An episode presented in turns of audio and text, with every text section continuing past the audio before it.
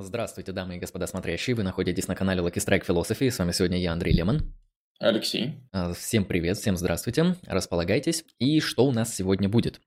А, сегодня у нас тематический подкаст, который спонсирован соответствующим человеком, который эту тему выбрал. И он посвящен такой довольно интересной теме, как альтруизм. Дело в том, что альтруизм довольно широкая тема, она преломляется в огромном множестве различных дисциплин, то есть это психология, нейробиология, эволюционная биология, теория игр, э, философия, это там просто тысячи разных дисциплин, то есть альтруизм это ну, такая вот полидисциплинарная вещь, некоторый такой вот объект, который интересен очень большому количеству людей. А сегодня мы конкретно сосредоточим свое внимание на сам альтруизм, то есть как мы можем, в принципе, схватить это явление, как мы можем его понимать. Э, поговорим об этом в контексте моральной философии, в контексте того, в принципе, как альтруизм э, коррелирует, не коррелирует, и какое соотношение с нормативной философией, там, например, с политической философией, например, с этической философией, и того, как он включается или, наоборот, не, вклю... не включается в последнее. А, вот как-то так сегодняшний наш будет дискурс э, выстраиваться. Соответственно, технический дисклеймер. Вопросы из чата мы рассмотрим, ну, аж ближе к концу трансляции, если на то у нас останется сегодняшнее время. Вопросы с донатом, конечно же, мы зачитаем сразу, поэтому, многоуважаемые зрители, призываем вас э, донатить сразу с вопросами, если вы хотите, чтобы мы на ваш вопрос остановились и его конкретно рассмотрели. Вот, ну и сегодня, соответственно, мы будем говорить об альтруизме в философском ключе. Вот как-то так. А, вот что, что сегодня будет. Ну, в принципе, Алексей, если хочешь что-то можешь добавить, если нет, тогда я, наверное, начну с того, что такое альтруизм. Да, можно начинать, окей. В принципе, когда мы говорим об альтруизме, опять же, как я описал, это междисциплинарная тема. Не совсем понятно, о чем речь, когда идет речь об альтруизме. Вы можете в чат даже попробовать накидать какие-то примерные определения. Я вам сегодня дам определение, так что не бойтесь, я выписал несколько определений из э, всяких научных источников по альтруизму. Но вы можете попытаться дать какие-то определения, которые связаны с тем, что это такое. А, на мой взгляд, эм, альтруизм понимают в двух ключах, в двух акцентах, которые на самом деле-то и смешаны. Альтруизм могут понимать как действие а, и как мотив. Понимают альтруизм как эмоциональное состояние, но так или иначе это эмоциональное состояние пытаются редуцировать либо к действию, либо к определенному мотиву. Ну вот что-то подобное. Поэтому в первую очередь альтруизм связан с философией действия, а, с моральной философией, с эм, нашими мотивациями и с нашими некоторыми психологическими чертами и склонностями. Поэтому, когда мы очерчиваем некоторую карту того, где сам этот вопрос находится, то находится он где-то вот в этих вот а, кейсах. Если кратко описывать, как альтруизм исследуется в, например, разных других научных дисциплинах и как он выглядит там. Ну, если брать э, эволюционную теорию или математическую теорию, я уже, честно сказать, без понятия, что это, то это, конечно, теория игр. Теория игр – это такая вот интересная математическая модель, которая показывает, что эм, сотрудничество индивидов, оно может быть взаимовыгодным, если оно носит, ну, грубо говоря, альтруистический характер. Когда мы поступаем определенным образом самоотверженно, это может иметь, как показывает теория игр, некоторый положительный результат в долгосрочной перспективе для, причем, знаете, что интересно, не для э, не для только агентов, которому вы приносите пользу, но в принципе для всех агентов. Поэтому если мы считаем, что теория игр это что-то адекватное, что-то значимое и что-то, что обосновано какими-то математическими моделями, то уже здесь мы можем рассматривать альтруизм как нечто, э, что буквально на математическом уровне а, может быть доказано как взаимовыгодное для всех акция. Ну, плюс-минус, за исключением некоторых случаев, когда идет э, действие, похожее на абсолютное самопожертвование, где вы не сможете быть э, получателем этой выгоды в силу того, что вы, например, закончили свое существование. Но вынося вот эти вот э, радикальные примеры за скобки, в принципе, альтруизм, как показывают нам эволюционная биология и вот теория игр, это что-то, что-то, что является выгодой для всех и каждого в популяции. То есть буквально альтруизм, некоторые стратегии взаимопомощи, это, как мы знаем из этих наук, как они постулируют, это буквально новые обнаружение новых адаптационных стратегий. То есть долгое время считалось, что а, индивиды, организмы там, и прочее, прочее, эм, популяции, они адаптируются через, ну, довольно такие агрессивные вещи, через реализацию личных корыстных интересов и так далее, и так далее. Но теория игр, она появилась буквально недавно, да, где-то в 20 веке, а, может быть, в 21, кстати, я не знаю точно. И эта математическая модель показывает, что нет, есть адаптационные стратегии, которые отличаются в этом плане от эгоистических моделей и могут быть взаимовыгодными, полезными и адаптивными для, эволю... для эволюционного процесса. Потому что мы бы могли просто задать простой вопрос. Вот смотрите, люди по факту, они являются частично альтруистичными. То есть, как минимум, это может быть легко нами обнаружено в отношении там, когда люди находятся в взаимодействии со своими детьми, своими друзьями и близкими. То есть здесь альтруистичное поведение, в принципе, очевидно. Но раз уж если намного более выгодным является не альтруистичное, а какое-то эгоистичное, корыстное и так далее поведение, то мы можем задать простой вопрос. А каким образом такой тип поведения вообще сохранился в естественном отборе? То есть если бы он был действительно невыгодным, то, понимаете, тысячелетия эволюции просто бы не, а, не сохранили эту модель, а, потому что она бы была невыгодна для того, чтобы сообщества сосуществовали. Но так как мы имеем эти альтруистические основания, и мы, например, не разделяем там креационистские тезисы, теистические тезисы, что Бог нас создал такими, что мы вот альтруистичны, а животные друг друга там кусают, режут, разрывают на части, уничтожают и жрут. А вот если мы не придерживаемся такой топики, то наше объяснение будет точно таким же. Это эволюционно-адаптивный механизм. Поэтому примерно так мы можем это рассмотреть в контексте эволюции и теории игр. Также можно добавить, что человеческие существа, человеческие общества они, человеческие особи точнее, они существуют в сообществах, то есть в некоторой кооперации. В некоторой кооперации важна не только эм, выгода отдельной особи, да, важно, в общем-то, благополучие всего сообщества. Поэтому вполне уместно будет предположить, да, что естественным будет такая модель поведения, при которой разные члены этого сообщества будут в той или иной мере способствовать благополучию другим членам этого сообщества, а, намеренно или не намеренно. Да, примерно есть, так. Ца... Угу. Угу. Если ты... То есть ценность... Зак... Да, Прошу прощения, говори, говори. Хорошо, да, если вот э, рассматривать э, такую вот э, ценностную черту альтруистических практик, то мы просто видим, что а, некоторым популяциям она просто позволяет выживать. И а, какие здесь еще интересные исследования были, мы просто я кратко перечислю, понятно, что раскрывать мы это ничего не будем, я не приматолог.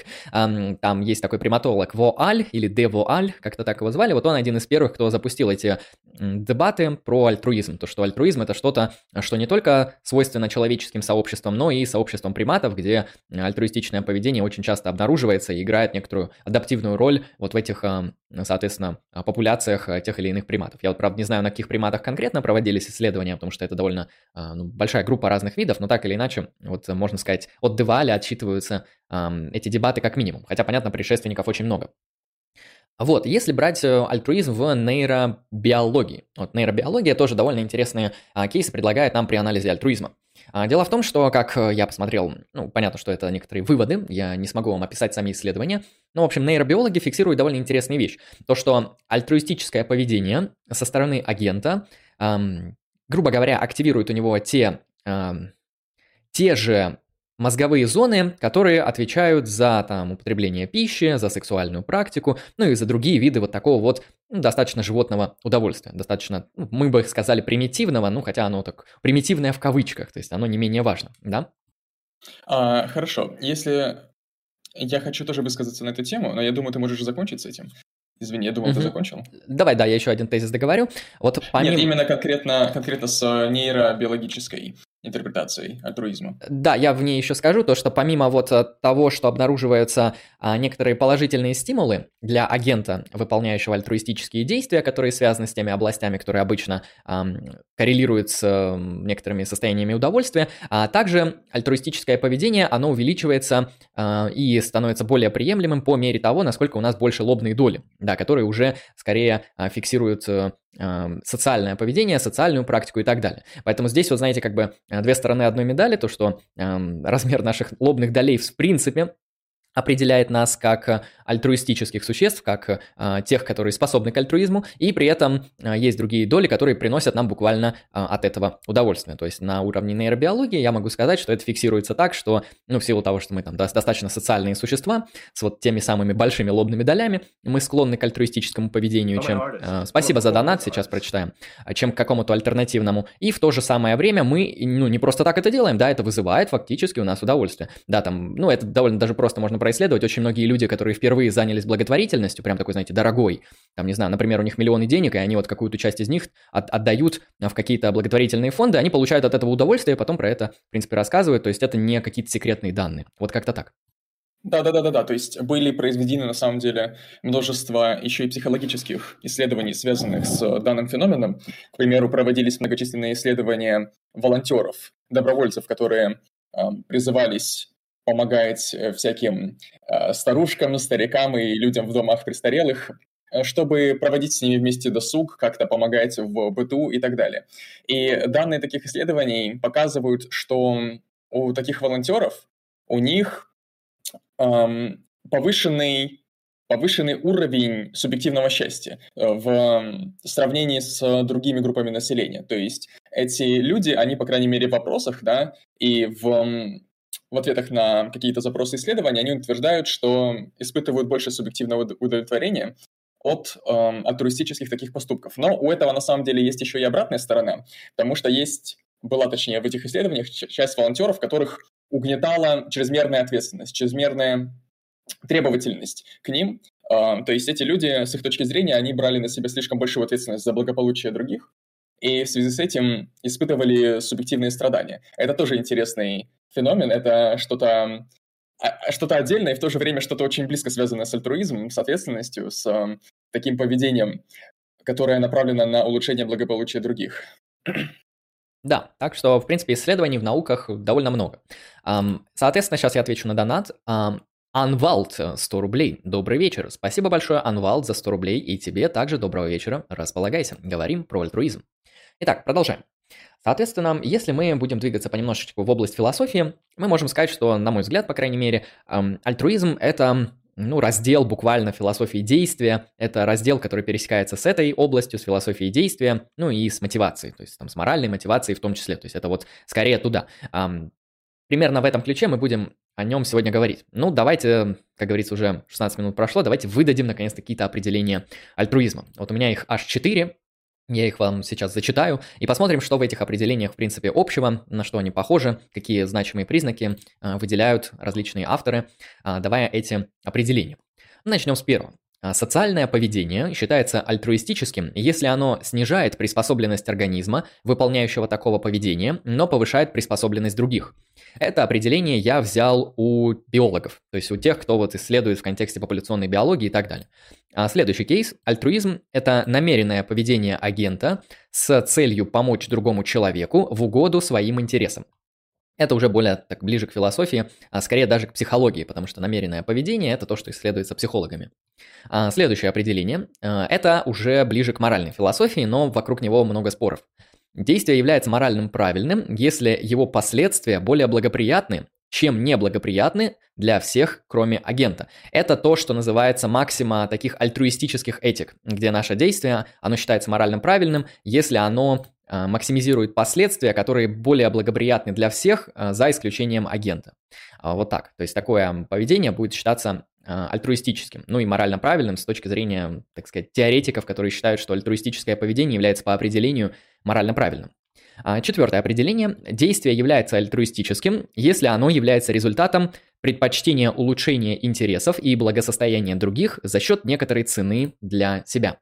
Вот примерно такие я определение у этого альтруизма выделил. А, какое-то я взял там из социологии, какое-то из биологии, одно там из психологии. Как видим, эм, разные исследователи, так или иначе, они сходятся на чем-то одном. То есть, как мы видим, эти определения, они говорят об одном и том же на самом деле. И это скорее свидетельствует о том, что альтруизм это более-менее ну, строгая вещь, это что-то, что имеет какие-то, может быть, необходимые достаточные признаки, то есть, когда мы говорим, там, не знаю, про добро, про благо, мы можем говорить, ну, о довольно разных вещах. Кто-то говорит о мотивациях, кто-то о чертах характера, кто-то о последствиях. С альтруизмом такой проблемы нету. Как я показал, все эти определения, они плюс-минус об одном и том же. А, да, эти определения, они плюс-минус об одном и том же, но с моей точки зрения они немножко и различаются, и, возможно, они не совсем улавливают некоторые вещи, которые также имеются в нашей языковой практике. По крайней мере, возможно, эти определения были даны не в нашем с тобой русском языке, поэтому, возможно, эта претензия такая не совсем адекватная. Тем не менее, я могу согласиться с тем, что мы обычно в языковой практике используем слово «альтруизм», ну, в каком-то значении как самопожертвенное поведение какое-то. То есть, как правило, мы говорим об альтруистическом поведении как о поведении в, во вред себе. Ну, когда человек, он, несмотря на все трудности, несмотря на все свои недостатки, он помогает кому-то еще, кроме себя. Вот. Но также в этом использовании слова альтруизм закралось еще одно маленькое значение, которое также можно выделить и также можно учесть, и оно, в общем-то, может оказаться не менее важным, а именно когда мы говорим об альтруизме, мы часто имеем в виду поведение, которое мотивировано желанием принести пользу кому-то, кроме себя, ради этого человека. То есть, эм, когда мы говорим об альтруизме, нас не всегда интересует только жертвенность, нас не всегда интересует только эм, тот факт или то условие, что альтруистическое поведение, оно наносит вред нашему благополучию, нас, в общем-то, интересует не меньше то, что альтруистическое поведение, оно направлено на улучшение благосостояния, благополучия других агентов каких-то. И если эту тему немножко обсудить, немножко расширить, то с моей точки зрения как раз-таки морально правильнее будет рассматривать альтруизм именно как поведение, направленное на улучшение благополучия других агентов. Потому что, согласись, если мы начнем максимализировать или, по крайней мере, делать сильный акцент на самопожертвовании, то у нас получается какая-то больная и жизнеотрицающая этика. Мол, мы должны поступать так, чтобы это приносило вред нам, и будет хорошо, если это будет приносить кому-то пользу. Ну, дело в том, что обычно альтруизм именно так и понимают. То есть вот как раз-таки эм, альтруизм же пересекается с вот этим спором, который связан с э, дефиницией эгоизма. И иногда э, кажется, что вот э, я пришел примерно к такому выводу, я ближе к концу трансляции это скажу, то что, э, в принципе, э, сама дискуссия, она не имеет такого смысла, который на первый взгляд там кажется есть. Но об этом позднее. Если я об этом скажу сказать, забуду сказать, то напомните мне. Соответственно, я думаю, то, что альтруизм, он, конечно, противопоставляется эгоистическим всяким представлениям. И действовать так, чтобы приносить благополучие, оно может быть мотивировано разными мотивами. То есть мы можем это делать и из корыстных соображений, это будет некоторая эгоистическая практика. Да, ты, например, не знаю, сдержишь свои обещания, а, потому что это выгодно тебе. Если не будешь их держать, ты получишь, так сказать, очень много проблем. Но в то же время альтруизм скорее подразумевает то, что наше поведение, если оно мотивировано альтруистическими мотивами, то оно может идти во вред вам ради а, как раз-таки благополучия других. То есть вы, там, не знаю, можете защищать своего ребенка, давать большую милостыню, кидать большие донаты, вот, и так далее, и так далее. Это будет вам частично вредить, но при этом приносить благополучие для других агентов. И тогда такой мотив обычно обозначается альтруистическим. Но не обязательно же такое поведение, оно должно нести вред собственному благополучию. Да? Оно может не способствовать благополучию собственному, это да, есть такое. И в этом случае мы немножко избегаем тут эгоизма. Потому что эгоизм говорит нам о том, что мы когда совершаем альтруистические поступки, мы в той или иной мере мотивированы собственным благополучием, собственными какими-то целями, корыстными и так далее. Но мы можем же сказать, что если альтруистическое поведение не обязательно приводит к жертвам в отношении собственного благополучия, это не значит, что оно всегда является корыстным, оно может быть безразличным оно может быть никаким. И как раз-таки в данном случае у нас появляется возможность сделать акцент на вторую часть да, этих весов альтруистических и сказать, что нам, в общем-то, важно, что альтруистическое поведение направлено на улучшение благос- благополучия других существ ради них. То есть это подразумевает, что мы уже нивелируем некоторую, некоторую корыстную составляющую, да, потому что когда мы совершаем что-то ради кого-то, мы не совершаем это ради каких-то своих третьих целей. Мы воспринимаем человека, которому мы оказываем помощь, как ценного, как, как некоторое существо, которое мы оказываем и которую, которому мы оказываем помощь ради него же, не ради каких-то своих иных целей. Mm-hmm. Ну, в силу и... его внутренней ценности. Да, да. Да, соглашусь. Здесь именно можно делать этот акцент. Um, дело в том, что я, в принципе, соглашусь. И здесь мы аккуратненько так контрабанды ввели эгоизм. Именно на контрасте с альтруизмом возникает эгоизм, и обычно вот спор он ведется вот в этих дебатах, там наши мотивы, они эгоистичны, они альтруистичны, э, или вообще эта дихотомия является ложной. Соответственно, на мой взгляд, нужно немножечко поанализировать некоторые формы действий. А если вы смотрели наш подкаст по философии действия, то я думаю, вы знаете, что действие – это намеренное телодвижение. То есть это мотивированное, намеренное телодвижение. Вот э, такой, такой объект природы, который будет намер, намеренным, мотивированным телодвижением, эм, будет называться действием. Соответственно, когда мы говорим про альтруизм и про эгоизм, мы говорим про, в первую очередь, мотивы. А в чем проблема? А проблема в том, что бывают так называемые немножечко странные случаи. Эм, ну, понятно, что некоторый чистый альтруизм, например, неплохо изображен в евангельском сюжете, когда Бог в теле человека, он жертвует своей жизнью, он жертвует своим здоровьем ради э, буквально вселенского благополучия всех людей. Вот э, если мы возьмем этот э, интересный мифический, метафорический, художественный-религиозный сюжет, мы можем увидеть, что здесь ну, довольно неплохо таки описан героический, альтруистический сюжет. Но дело в том, что такие действия, вот такие действия, мы на самом деле в нашей практике редко встречаем и редко наблюдаем. Конечно, для нас, в принципе, будет очевидно, что именно подобные акты, акты героического самопожертвования ради других, точно будут альтруистичными. Но неужели кроме таких актов никакое действие невозможно считать альтруистичным? И здесь возникает сложность. А, дело в том, что наше действие, оно может быть мотивировано разными мотивами. Помимо этого, наши действия могут быть мотивированы одновременно несколькими мотивами. Вот что важно для анализа действия. И здесь уже, если мы сейчас начнем анализировать кейсы какие-то, мы поймем, что альтруизм это не что-то, что выходит за рамки нашей обыденной и нормальной практики. Дело в том, что большинство людей, они, в принципе, в своей практике, особенно нормальных людей, они, конечно же, мотивированы какими-то корыстными мотивами. Они хотят там получить выгоду, они хотят преследовать свои интересы и цели. Это очевидно, это понятно чуть ли не для каждого. Но в то же самое время некоторые люди, они могут быть э, мотивированы в благополучии других, э, просто потому что это является а, ценностью, э, ну, то есть эти это действие является для них самоценным. Не, вот эти люди, в отношении которых они совершают благополучные акты, а, это является для них внутренней ценностью. Не внешней ценностью для достижения каких-то целей, а внутренней ценностью. А, вот. И, соответственно, мы можем представить какое-нибудь действие. Ну, например, вы ведете автомобиль по дороге, там, где находится детская площадка, в общем, ну, такое постоянно бывает, особенно в этих а, чертовых российских микрорайонах, когда там ни одна машина не проедет, не припаркуется, так там еще и люди бегают, и дети, и так далее. И когда вы совершаете данное действие, вы ведете машину, чтобы припарковаться в этом микрорайоне. Вы делаете это очень аккуратно. По каким причинам? И здесь мы можем ввести вот два типа мотивов. А первый мотив э, корыстный. Если вы, грубо говоря, будете это делать неаккуратно, вы можете повредить чужое имущество, можете разбить чужую машину и разбить свою машину, либо вы можете сбить какого-нибудь ребенка, который очередной раз выбежит э, на дорогу, потому что там буквально игровая зона, это там нормально выбегать на дорогу. Поэтому вы ведете очень аккуратно, потому что вы боитесь последствий, вы не хотите там попасть в тюрьму, не хотите разборки, не хотите, ну, чтобы, как говорится, эм, получить от этого какие-то издержки. Да, и поэтому вы вот э, корыстно мотивированы аккуратно вести машину по э, данной местности.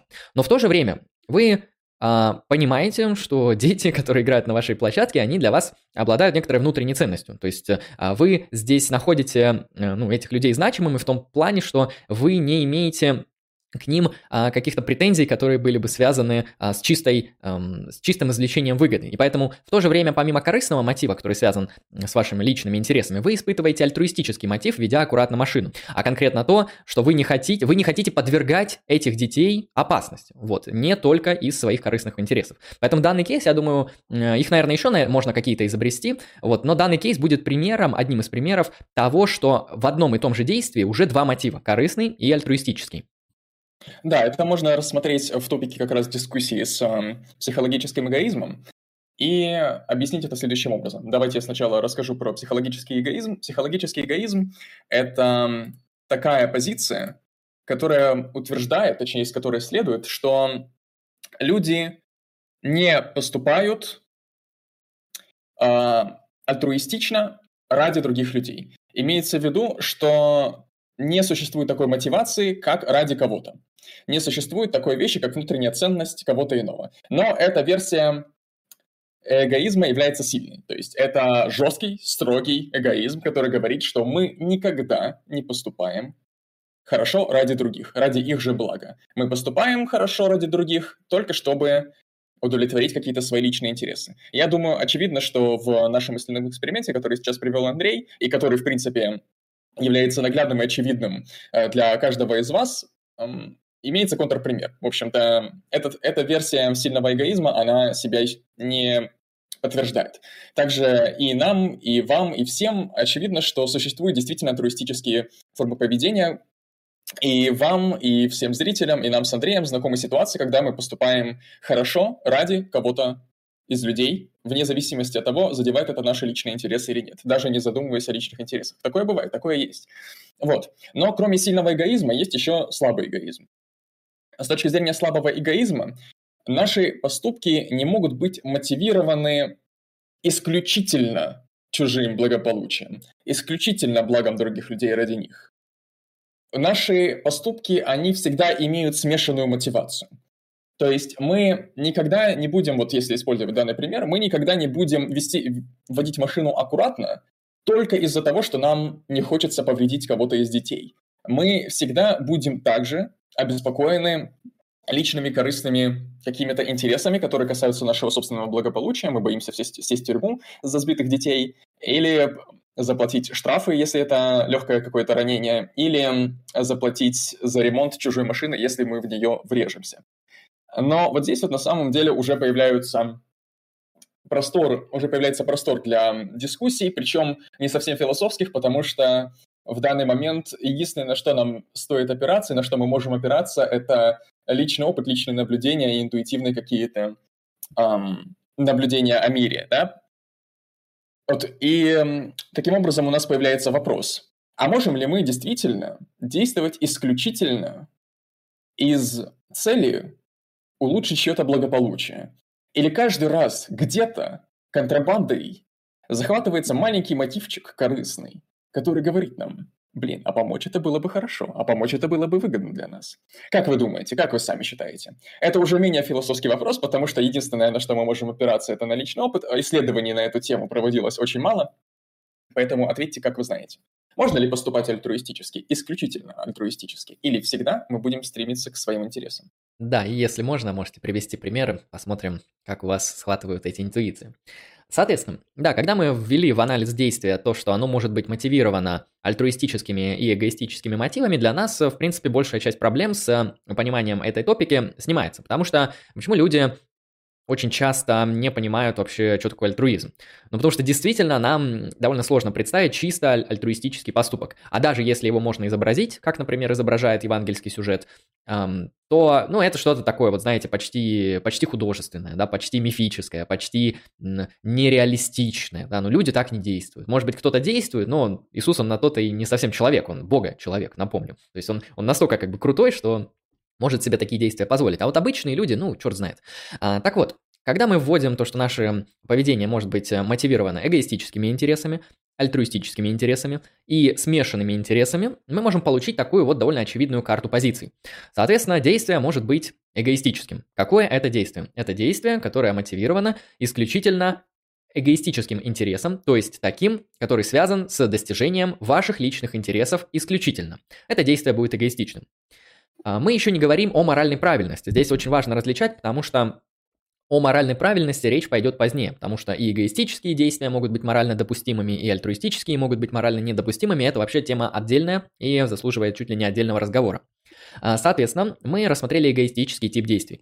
Помимо эгоистического типа действия, мы можем также рассмотреть чисто альтруистический, то есть тот, который исключительно мотивирован эм, донесением или максимизацией благополучия других для других э, либо в нейтралитет, либо во вред себе. То есть мы а, действуем благополучно для других, а, и это для нас самоценная цель, не что, это не средство для чего-то, а это для нас является самоценным поступком, и более того, оно может нам либо вредить, либо оно может оставаться нейтральным по отношению к нашим каким-то альтернативным интересам. Вот есть такой тип альтруистических действий. И могут быть смешанные действия, которые чаще всего встречаются в нашей практике. Например, мы не обманываем наших друзей. А почему? Потому что мы, во-первых, не хотим разрывать с ними там какие-то социальные связи, мы не хотим получать какие-то издержки и последствия, а, которые связаны с обманом друзей. То есть мы преследуем корыстный интерес, мы хотим сохранить определенные а, выгодные и удобные, приятные нам связи, поэтому мы не лжем. Но при этом мы не лжем, потому что мы считаем, ну, подождите, обманывать своих друзей это вообще-то как бы не, не очень хорошо-то.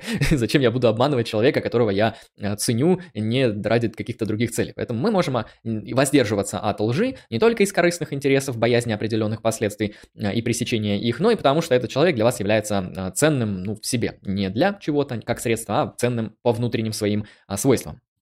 Но также это способствует на самом деле адаптации биологической, потому что с некоторой точки зрения взаимная выгодность альтруизма, она выражается в том, что в таком поведении, которое описал Андрей, в нежелании лгать своим друзьям, человек, он, во-первых, во-первых, эм, предоставляет свидетельство того, что он готов сотрудничать. То есть он готов участвовать в моральной жизни, он готов учитывать интересы своих соплеменников, он готов работать ради интересов своих соплеменников. И его соплеменники, они будут тоже знать, что этот человек, он готов это все делать. И таким образом в этом небольшом сообществе друзей выстраивается некоторая атмосфера сотрудничества. Потому что эм, показано, что люди больше склонны сотрудничать, э, люди больше склонны кооперироваться, если другие люди склонны помогать, отвечать и сохранять, например, свое слово, держать какие-то эм, правила и учитывать интересы. То есть только в атмосфере, да, в ситуации, когда члены сообщества учитывают интересы друг друга и иногда работают ради интересов друг друга, кроме своих собственных, только в такой атмосфере возможна рабочая эффективная кооперация. Ну да, что в принципе и показывает теория игр, которая буквально является математической моделью всего вышеописанного. Истинно так. Хорошо, теперь, когда мы разобрались с философскими основаниями альтруизма в контексте действий и мотиваций, давайте рассмотрим также моральные основания.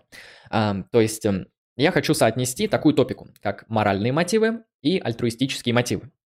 Вопрос, Всегда ли альтруистические мотивы, всегда ли альтруистически мотивированные действия являются морально правильными? То есть, грубо говоря, само наличие в нашей мотивации особой моральной эмоции в виде альтруистического поведения делает ли наличие этой мотивации действия морально правильным? Вопрос довольно хороший. То есть могут ли вообще эти а, кейсы пересекаться или не пересекаться?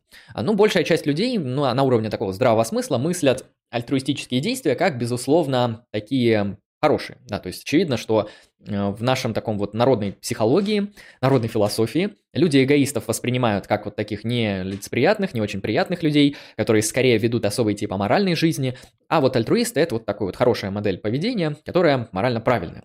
Я не уверен, что такое представление было до, соответственно, распространения христианства, потому что христианство впервые э, поставило в центр именно чисто альтруистический идеал. То есть и на уровне теории, на уровне доктрины, и на уровне христианской практики. Поэтому альтруизм, я как понимаю, в нашу западную культуру очень-очень долго, систематически, а, через э, определенные э, религиозные практики вшивался. То есть, конечно, альтруизм, я думаю, существовал до этого, но понимание на уровне такого культурного морального феномена, как э, альтруизма как чего-то сверхкрутого, значимого и вот чуть ли не того, что апологизирует любое действие, то есть если вы поступаете альтруистично, то это всегда правильно, я думаю, это навеяно влиянием а, христианства. Но опять же, это вопрос социологических исследований. А, помимо этого, я думаю, стоит здесь сказать как раз-таки о пересечении мотивов. Ну, дело в том, что, на мой взгляд, не обязательно. То есть, на мой взгляд, эта позиция, это пресуппозиция о том, что альтруистическое действие с необходимостью носит правильный характер, она правильная, эта пресуппозиция ложная. Потому что если мы, если X мотивирован альтруистическим действием, из этого никоим образом не следует, что X эм, морально допустимо. То есть моральная допустимость Конечно, если наша нормативная этика определяет добро как э, то действие, которое мотивировано альтруистически, если мы начали из таких пресуппозиций, пресуппозиций исходить, тогда, конечно же, да, тогда все работает. Но дело в том, что такой нормативной этики нету, а если она есть, она носит очень не мейнстримный характер. То есть мейнстримные нормативные этики на это акцент не делают. То есть даже если мы там смотрим на последствия, э, альтруистические действия могут приводить к э, ну, нехорошим последствиям. Да, это может быть умышленное, намеренное действие. Мы можем э, с помощью наших альтруистических актов всем помочь вмешиваться в жизнь других людей. То есть, знаете, да, бывают такие частные, частые случаи, когда человек лезет, говорит, я всем помочь хотел, я всем хотел как хорошо, а вы меня послали. Э, братан, а ты спросил разрешение? То есть у людей есть автономия, особенно если это взрослый человек. В первую очередь нужно учитывать то, что ваш альтруизм, он должен быть э, как бы одобрен другими агентами. Поэтому не всегда альтруистическое действие, как минимум в этом кейсе, может носить, э, ну, чисто морально оправданный характер. Да, это также связано с тем, что мы можем ошибаться. Потому что что такое альтруистическое действие? Альтруистическое действие, в отличие от морального, да, это действие, направленное на улучшение благополучия да, других, а не, о том, а не на то, чтобы поступать справедливо по отношению к ним. То есть это просто разные вещи концептуально. И когда мы стремимся поступать, э, улучшать благополучие каких-то других людей, мы можем ошибаться в том, что является благополучием этих самых других людей. То есть мы можем ошибаться в том, какие вещи составляют благополучие других людей. И из этого следует, что иногда некоторые люди из альтруистических мотивов, они совершают не совсем морально правильные поступки, потому что они ошибаются в ценностях и, наоборот, могут повредить благополучию других людей. Вот, то есть это такой принцип, который не совсем является справедливым и не всегда может являться справедливым. Не обязательно будет являться справедливым. Абсолютно верно. Более того, мы можем представить морально правильные поступки, которые не носят альтруистический характер. То есть, чтобы привести в пример. Ну вот интересный пример а, с взаимоотношениями детей и взрослых. А, перед родителем есть определенный моральный долг, когда ребенку наступает 18+, эм, когда он признается автономным, ну, то есть когда он приобретает агентность, буквально. А у родителей есть определенный моральный долг не относиться к этому ребенку как к ребенку. То есть относиться к этому человеку уже необходимо как к самостоятельному автономному агенту. А, к сожалению, я замечал, особенно в СНГ, это правило почему-то никто не знает. То есть родители, они э, точно так же продолжают по привычке опекать своих детей и в 20 лет, и в 30 лет, иногда там доходит до 40 лет, но такое уже более редко встречается. Ну вот почему-то они, родители некоторые думают, что морально оправдано там, диктовать э, своим детям условия даже после того, когда они уже признаны автономными. Конечно же, это действие абсолютно аморально, потому что кто ты такой, чтобы диктовать автономному агенту без его разрешения, как ему быть действовать. Поэтому моральный долг родителя, когда ребенку э, исполняется 18 лет, признать его автономность, ну потому что это факт. Если ты это не признаешь, ты уже поступаешь буквально аморально. Соответственно, мы можем представить ситуацию, когда какая-нибудь мать э, воздерживается от вот этого вот постоянного э, умышленного вмешательства в жизнь своего ребенка с целью сделать сделать ее как бы лучше. И это действие будет морально оправданным, а, морально правильным, да, это, это хороший поступок, не нужно, как говорится, подрывать автономию этого человека, но он не будет носить э, какой-либо альтруистический характер, то есть это просто морально правильное действие. Um, да, я чисто маленький комментарий вставлю о практической стороне этого вопроса. Когда родители продолжают опекать детей, это часто связано еще с тем, что дети не перестают занимать ту функциональную роль, которую они занимали до достижения совершеннолетия. То есть они также остаются зависимы от родителей в психологическом, финансовом плане и прочее, прочее. То есть э, на уровне практики мало что меняется. Меняется исключительно лишь юридический статус этих людей. И в какой-то степени поведение матери может быть оправдано в данном случае, но это уже действительно другая тема и другой разговор. Да, это, так сказать, тонкие разграничения. А, ну или, например, когда вы возвращаете человеку деньги, то есть вы заняли у человека там, не знаю, 10 тысяч рублей и сказали, через 10 дней вернете. И через 10 дней перед вами вот дилемма, а, вернуть эти деньги или не вернуть. Ну и вы, соответственно, их возвращаете. Очевидно, вернуть деньги, это значит сдержать обещания, которые вы самостоятельно на себя возложили. Это правильно поступить, морально правильно поступить поступить, сдержав собственные обязательства. Но опять же, это действие мы не рассматриваем как альтруистичное, это просто морально правильное действие. Ну, вот как-то так. Поэтому альтруистические мотивы не обязательно апологизируют действия как морально правильное или как морально неправильное. Более того, альтруистические мотивы, они могут вообще не участвовать в морально правильном поведении. Да, и самое смешное, что ситуацию, когда мы думаем о том, возвращать ли долг нашему товарищу, в эту ситуацию тоже могут вкрасться альтруистические мотивы, да, то есть одна из причин, заставляющих нас возвращать деньги, будет, например, то, что у нашего друга плохое сейчас финансовое положение, плохое благополучие финансовое, и мы таким образом его немножко поддержим нашим справедливым поступком. То есть на данном примере мы видим, что альтруизм и справедливость, они действительно идут где-то параллельно друг другу, они не являются одним и тем же, они не накладываются друг на друга стопроцентно. Абсолютно верно. А, хорошо, и теперь я, с вашего позволения, рассмотрю некоторые еще одну дистинкцию, то есть давайте мы вот двигаемся по плану. Первая дистинкция, сначала мы ввели определение альтруизма, потом мы рассмотрели, как а, действие соотносится с альтруистическими и эгоистическими мотивами. Сейчас мы рассмотрели то, как а, мотив альтруистический может пересекаться с моральной значимостью деяния, то есть сделать его морально правильным или морально неправильным. Расчертили вот в этих контекстах по этим вопросам карту позиций. Хорошо.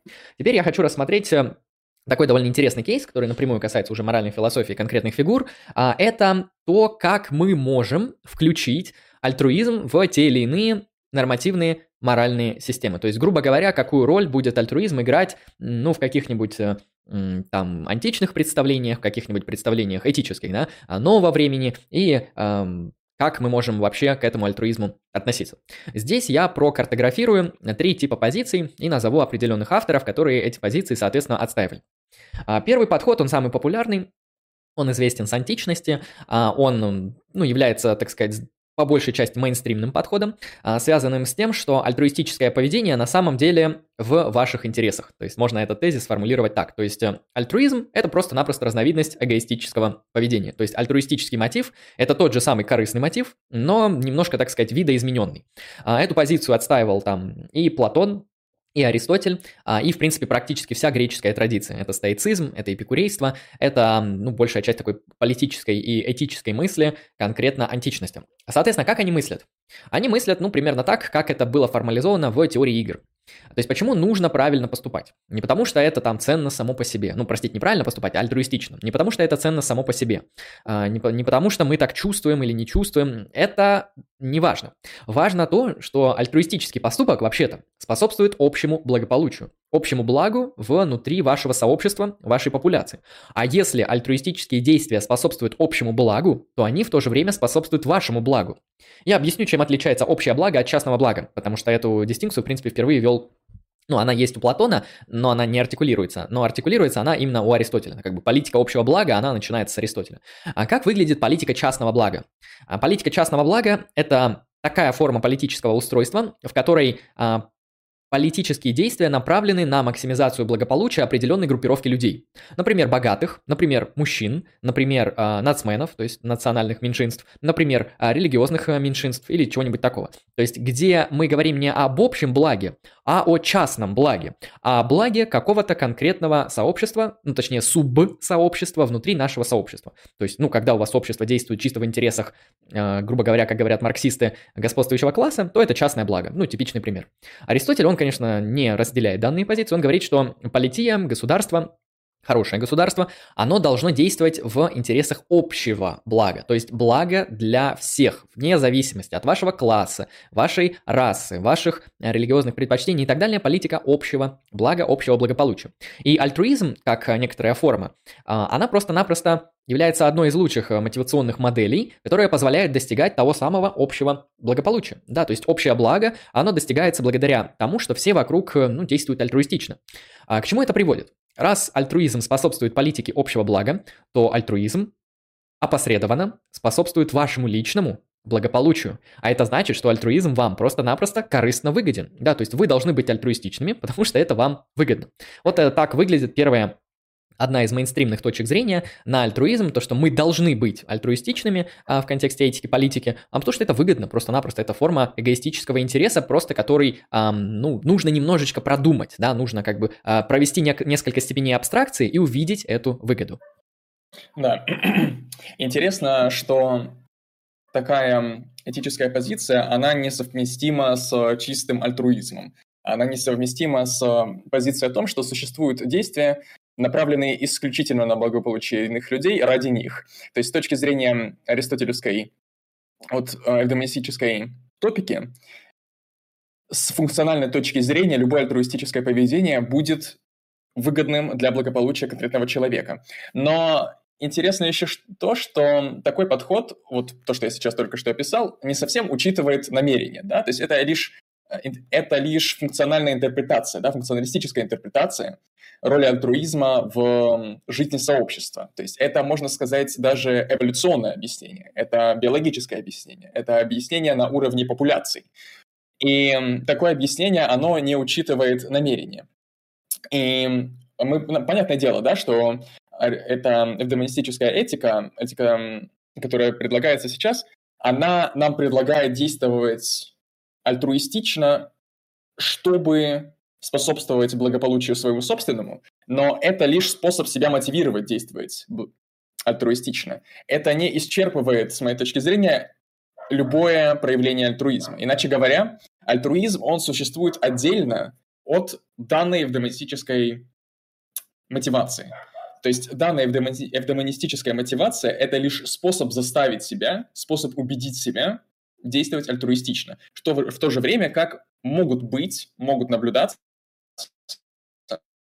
чьи-то альтруистические формы поведения, не мотивированные данной этикой.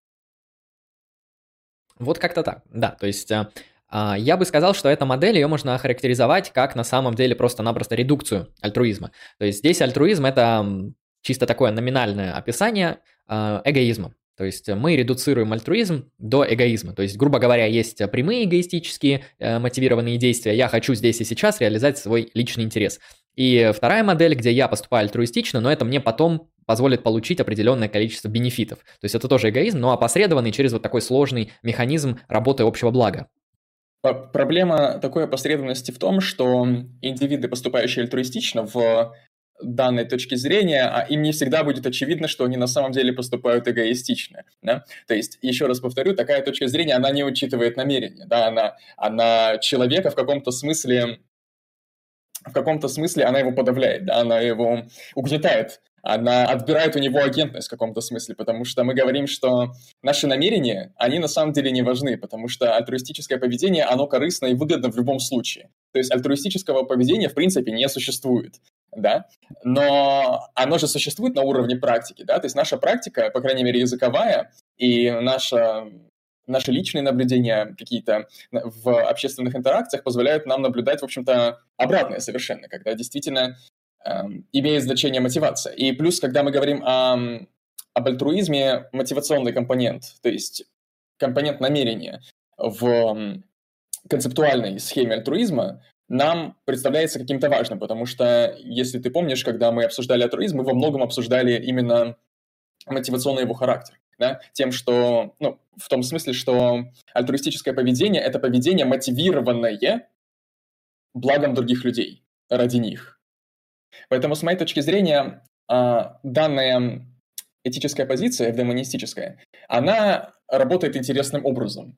Она на самом деле, на самом деле она не отменяет чистый альтруизм на самом деле она лишь э, предлагает точку зрения, которая позволяет убедить себя в том, что альтруизм, он выгоден и полезен. То есть это, знаешь, это способ а, заставить действовать альтруистично тех людей, которые естественным образом, с точки зрения намерений альтруистических, не склонны действовать альтруистично. Э, то есть есть группа людей, которые имеют какие-то альтруистические чувства, а есть группа людей, которые эти чувства не имеют. И данная этика, она направлена как раз на вторую группу. То есть она направлена на убеждение той группы людей, которые не понимают, зачем вообще-то нам надо действовать альтруистически. А вот оказывается, оказывается, действовать альтруистически это выгодно. Ну, мне кажется, ты это слишком политически прочитал, почти как Маркс. То есть, знаешь, Маркс вместо того, чтобы спорить с позицией, он говорит, а у вас экономическая надстройка не та, вы не из того класса. И вот мне кажется, да, тут ты так копнул в ту сторону, что на самом деле вот именно эта позиция, она является эм, такой идеологией, да, некоторой идеологической матрицей э, для, для того, чтобы одни интересы прогинать под другие интересы. То есть чисто для такого вот политического инструментализма, где мы одних людей э, уничтожаем, ну, точнее, переубеждаем их в их поведении поведении для того, чтобы достигать наших целей. Ну, в принципе, можно, можно, можно и так прочитать, никаких проблем в этом а, не будет. Ну, единственное то, что это такой взгляд, знаете, не изнутри, а снаружи. А, вот. И теперь я, теперь, я думаю, можно добавить второй тип позиций, а, который вообще показывает то, что альтруизм не имеет никакого значения. А, вот это уже более интересно, и мы это немножечко несколько минут назад об этом кратко говорили, когда говорили о том, что моральная значимость деяния не обязательно пересекается с альтруистическим мотивом.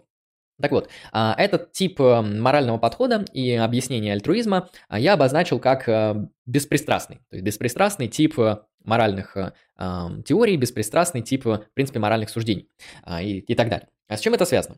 Дело в том, что этика это довольно сложная дисциплина, которая очень долго развивается. Она появилась в античности, и в античности этика она, ну, немножечко отличалась от этики нового времени.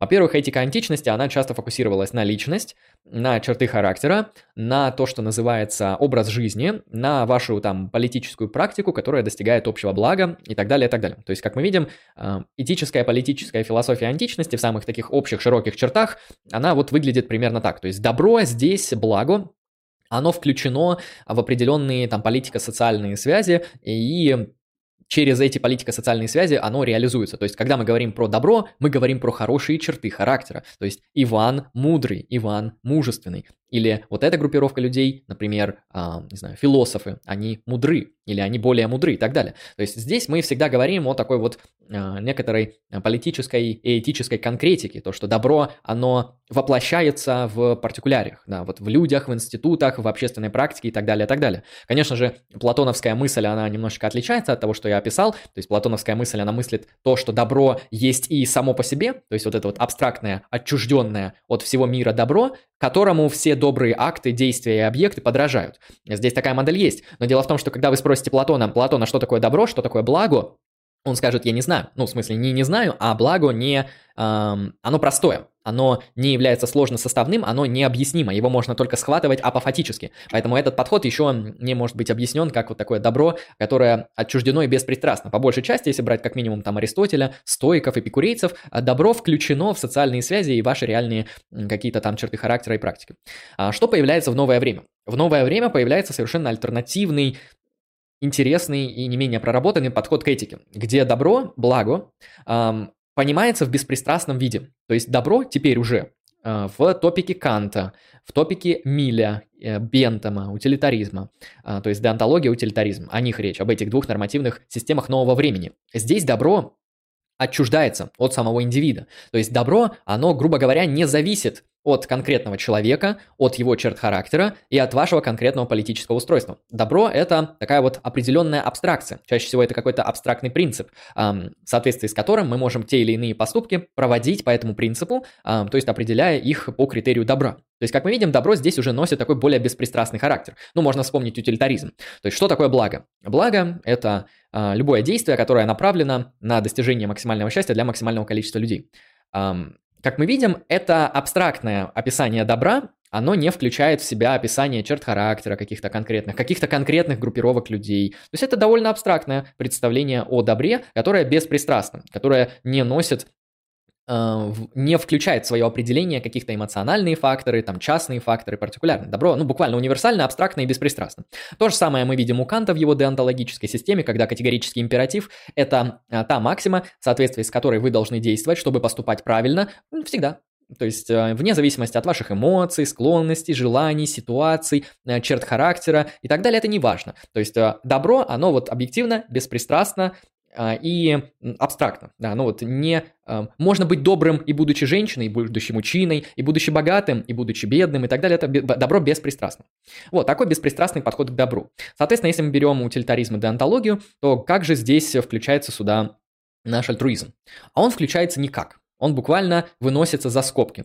Потому что а, для утилитаристов важны последствия ваших действий, которые максимизируют счастье. А если вам поможет альтруистический мотив это сделать, без проблем пользуйтесь им. Если вам поможет корыстный мотив, пользуйтесь им. Это не важно, важны последствия. Добро – это определенные последствия. Если говорить про Канта, то по Канту вообще один только мотив может сделать вашу волю правильной. Это мотив следования долгу. Как раз таки по Канту уже поинтереснее, Кант поагрессивнее здесь. Он скажет, что действие, которое мотивировано чистым альтруизмом, оно как раз-таки не может иметь э, моральной значимости, потому что по Канту правильные действия – это то есть та воля, которая направлена на следование моральному долгу. Если ваша воля направлена на альтруистические акты, или вы склонны быть альтруистичным по своим чертам характера, то ваше действие не, ну, либо не имеет морального статуса, либо оно вообще неправильное, потому что по Канту только категорический императив. Ну, в каком-то смысле, на самом деле, а, данный беспристрастный подход, он схватывает, он как бы поглощает этот альтруизм и встраивает его в себя. Потому что вот одно из определений альтруизма – это примерно следующее. Альтруистическое, альтруистическое поведение – это поведение, направленное на, на улучшение благополучия других людей, вне зависимости от того, может ли такое поведение повредить вашему собственному благополучию. Когда мы говорим о таком вот беспристрастном рациональном подходе, мы действительно абстрагируемся, мы действительно стараемся забыть, что в каких-то ситуациях участвуем мы лично и задействованы наши лично собственные интересы. Когда мы задаемся вопросом, как поступить, мы ищем универсальный принцип, вообще какой-то абстрактный принцип, и мы ему следуем вне зависимости от того, затрагивает ли это решение наше собственное благополучие. То есть мы стремимся поступать так, как правильно поступать в этой ситуации. Мы стараемся не учитывать тот факт, что в данном случае, имея место конкретно мы, мы следуем какому-то принципу, который справедлив как для нас конкретно, так и для вас, так и для абсолютно всех людей, которые могут попасть в такую ситуацию и будут также размышлять беспристрастно. То есть, э, то есть следование таким абстрактным принципам добра по определению, по определению ведет к тому, что мы должны в каких-то ситуациях, в каких-то определенных приложениях данной ситуации поступаться собственным благополучием. То есть иногда нам надо не учитывать, точнее, нам иногда не надо учитывать собственное благополучие, потому что в этом и есть суть следования абстрактным принципам добра и блага. Да, то есть эти системы, они а, беспристрастны, то есть эм, для них альтруизм не является значимым. То есть он может, просто он включается, да, он поглощается ими на равных правах. Да, да, да, да, да, да. Я прошу прощения, я договорю. Да, он поглощается на равных правах. И когда мы выбираем, как поступать согласно какому-то абстрактному принципу блага, наши поступки, они будут являться справедливыми, да, то есть они будут являться благими, но они не обязательно будут способствовать благополучию других людей. То есть эм, альтруистическое поведение, оно по совпадению может являться альтруистическим, когда мы поступаем справедливо согласно такой этике. То есть в данном случае альтруизм нам даже не интересен сам по себе. Это просто одно из случайных выражений такой этики. Да, то есть здесь э, моральная значимость поступка и альтруистичность мотива не имеет необходимой связи. Может иметь случайную связь. Как-то так. То есть э, подход этих этических подходов, э, систем, принципов а, Кант, Миль, Бентам, традиция деонтологии, продолжающая кантовскую традицию, там неокантианский подход, ролзианский подход. Все эти подходы не учитывают альтруизм. Но не учитывают его не в том смысле, что они от него отказываются, или, или они выносят его как-то там за скобки бытия, или что-то такое. Нет, они просто считают, что добро, благо, оно ну, могут, может коррелировать с альтруизмом, может нет. Это не является чем-то значимым для них. А я представлю такую метафору, чтобы вы лучше понимали, как этот подход будет отличаться от следующего. А, подхода спасибо большое за донат, сейчас я это прочитаю после того, как договорю. Благодарю. А, соответственно, когда мы говорим вот я думаю, многие из нас играли в цивилизацию. Многие из нас играли вот в такие вот пошаговые стратегии, ну или даже в, в стратегии в real-time. Да, там StarCraft, Warcraft, что-нибудь подобное. А, дело в том, что когда вы играете в подобные стратегии, давайте для примера возьмем цивилизацию для удобства, вы буквально находитесь на позиции такого божественного взгляда. Да, то есть это метафора вот этого божественного взгляда из пустоты, а, глаза Бога, который вот обозревает все во, во всей вот этой целокупности, знает как бы больше, больше, чем знают конкретные вот эти партикулярные индивиды. Это взгляд Бога. В каком-то смысле так, по крайней мере, такую метафору эм, этот э, взгляд приобрел в течение истории философии. Его еще иногда называют взглядом идеального наблюдателя, если вы не хотите как-то сакрализировать этот сюжет.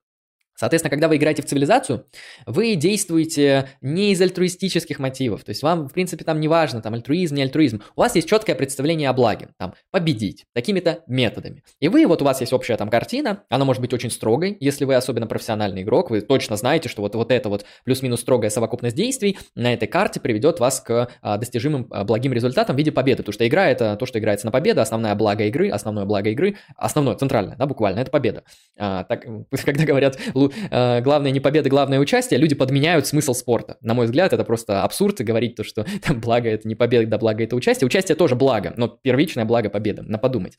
Так вот, а вот этот взгляд из пустоты, это взгляд того самого утилитариста, кантианца, взгляда беспристрастного морального оценщика, у которого четкие рациональные абстрактные принципы, у которого большая информированность о положении вещей, то есть в цивилизации вы видите там свои финансы, свою культуру, свою экономику, науку, у вас куча информации, вы это держите в голове, на основании этого, как такой божественный ум, а, принимаете решения, и вот эта этика в каком-то смысле, она исходит из вот этой красивой метафоры и пресуппозиции. То, что этическая жизнь – это не жизнь вот здесь вот, где я вот один где я вот конкретный, со своими э, чертами характерами, со своими личными ситуациями. Нет, этическая жизнь – это вот этот вот большой-большой, огромный, моральный, э, конструктивный механизм, социальный, да, э, и мы всего лишь частный партикулярный элемент. И чтобы понять, как этот огромный моральный, социальный э, механизм приводит к благу, мы должны посидеть, подумать, вот кто-то вырабатывает особые максимы, например, там, действия, которое максимизирует счастье в виде, например, удовольствия, и вот любое действие частного характера, вот частного объекта на этой вот цивилизационной карте, оно будет впоследствии вот приводить к этому общему благу.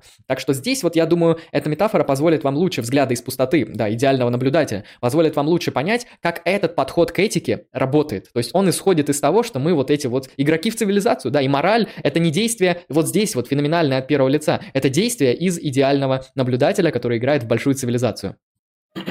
Да, чтобы легче было понять этот принцип, можно также упомянуть, что мы его используем в любом нашем долгосрочном планировании.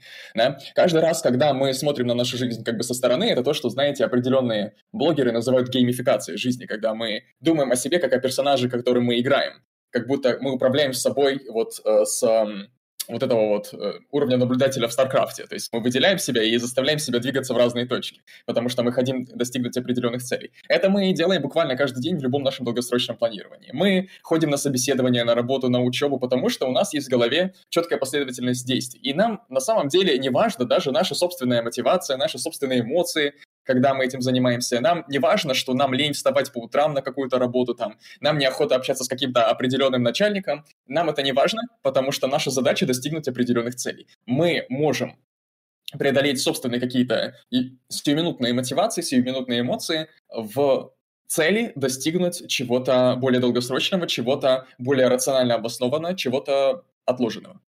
Да, абсолютно верно. И, соответственно, в этом подходе какое место занимает альтруизм?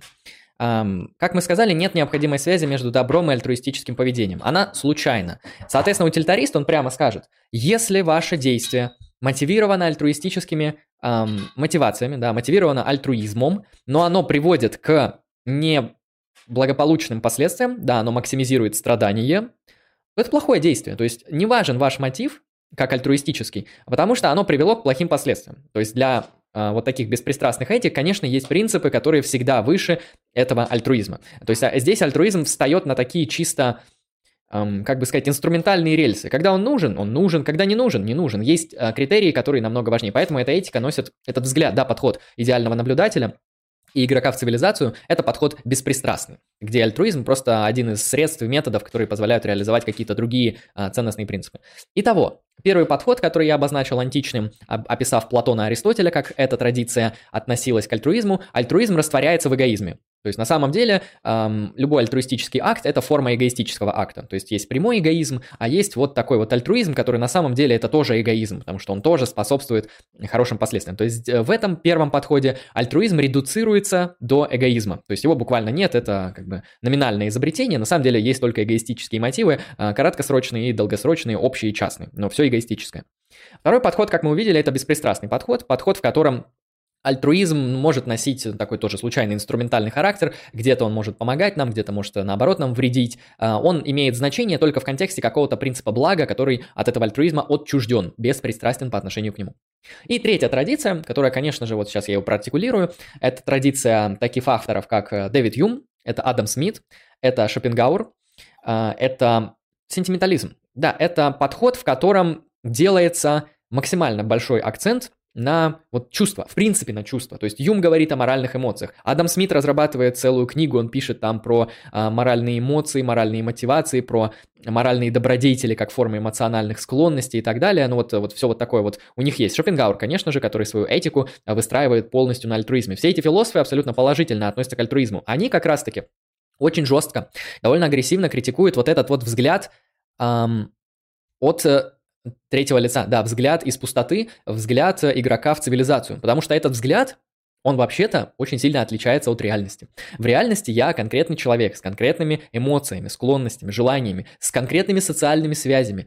А, мои действия фактически мотивированы не вот этим взглядом из пустоты, а они мотивированы сиюминутными э, какими-то мотивациями, склонностями. Даже если эти мотивации и склонности э, мотивированы в отношении долгосрочного результата, они все равно завязаны на мою эмоциональную жизнь. Поэтому вот третья традиция, которая буквально говорит, что альтруизм это центр, да, альтруизм это в принципе гарант морального поведения. Без альтруизма никакое моральное поведение в принципе не мыслится. Это та эмоция, которая нам и позволяет наше сообщество быть, э, делать морально правильным, и а, делает большой вот этот акцент на эмоции. Вот они исходят из того, что вот этот взгляд из пустоты, взгляд от третьего лица, а это, это не реальность. То есть мы так не живем. Это просто глупость, это то, что скорее обесценивает моральную жизнь, потому что когда у вас моральная жизнь выстраивается вокруг чистой калькуля- калькуляции последствий в виде там страдания или удовольствия, ну это никакая не моральная жизнь, потому что наша моральная жизнь, она связана с переживаниями, с сочувствиями, со склонностями, с альтруистическими актами, с эмоциями и вот всеми подобными мотивами. Поэтому они, вот эти авторы, э, Адам Смит, Дэвид Юм, Шопенгауэр, делают максимальный акцент на эмоции, потому что эмоции это буквально гаранция нашего морального поведения.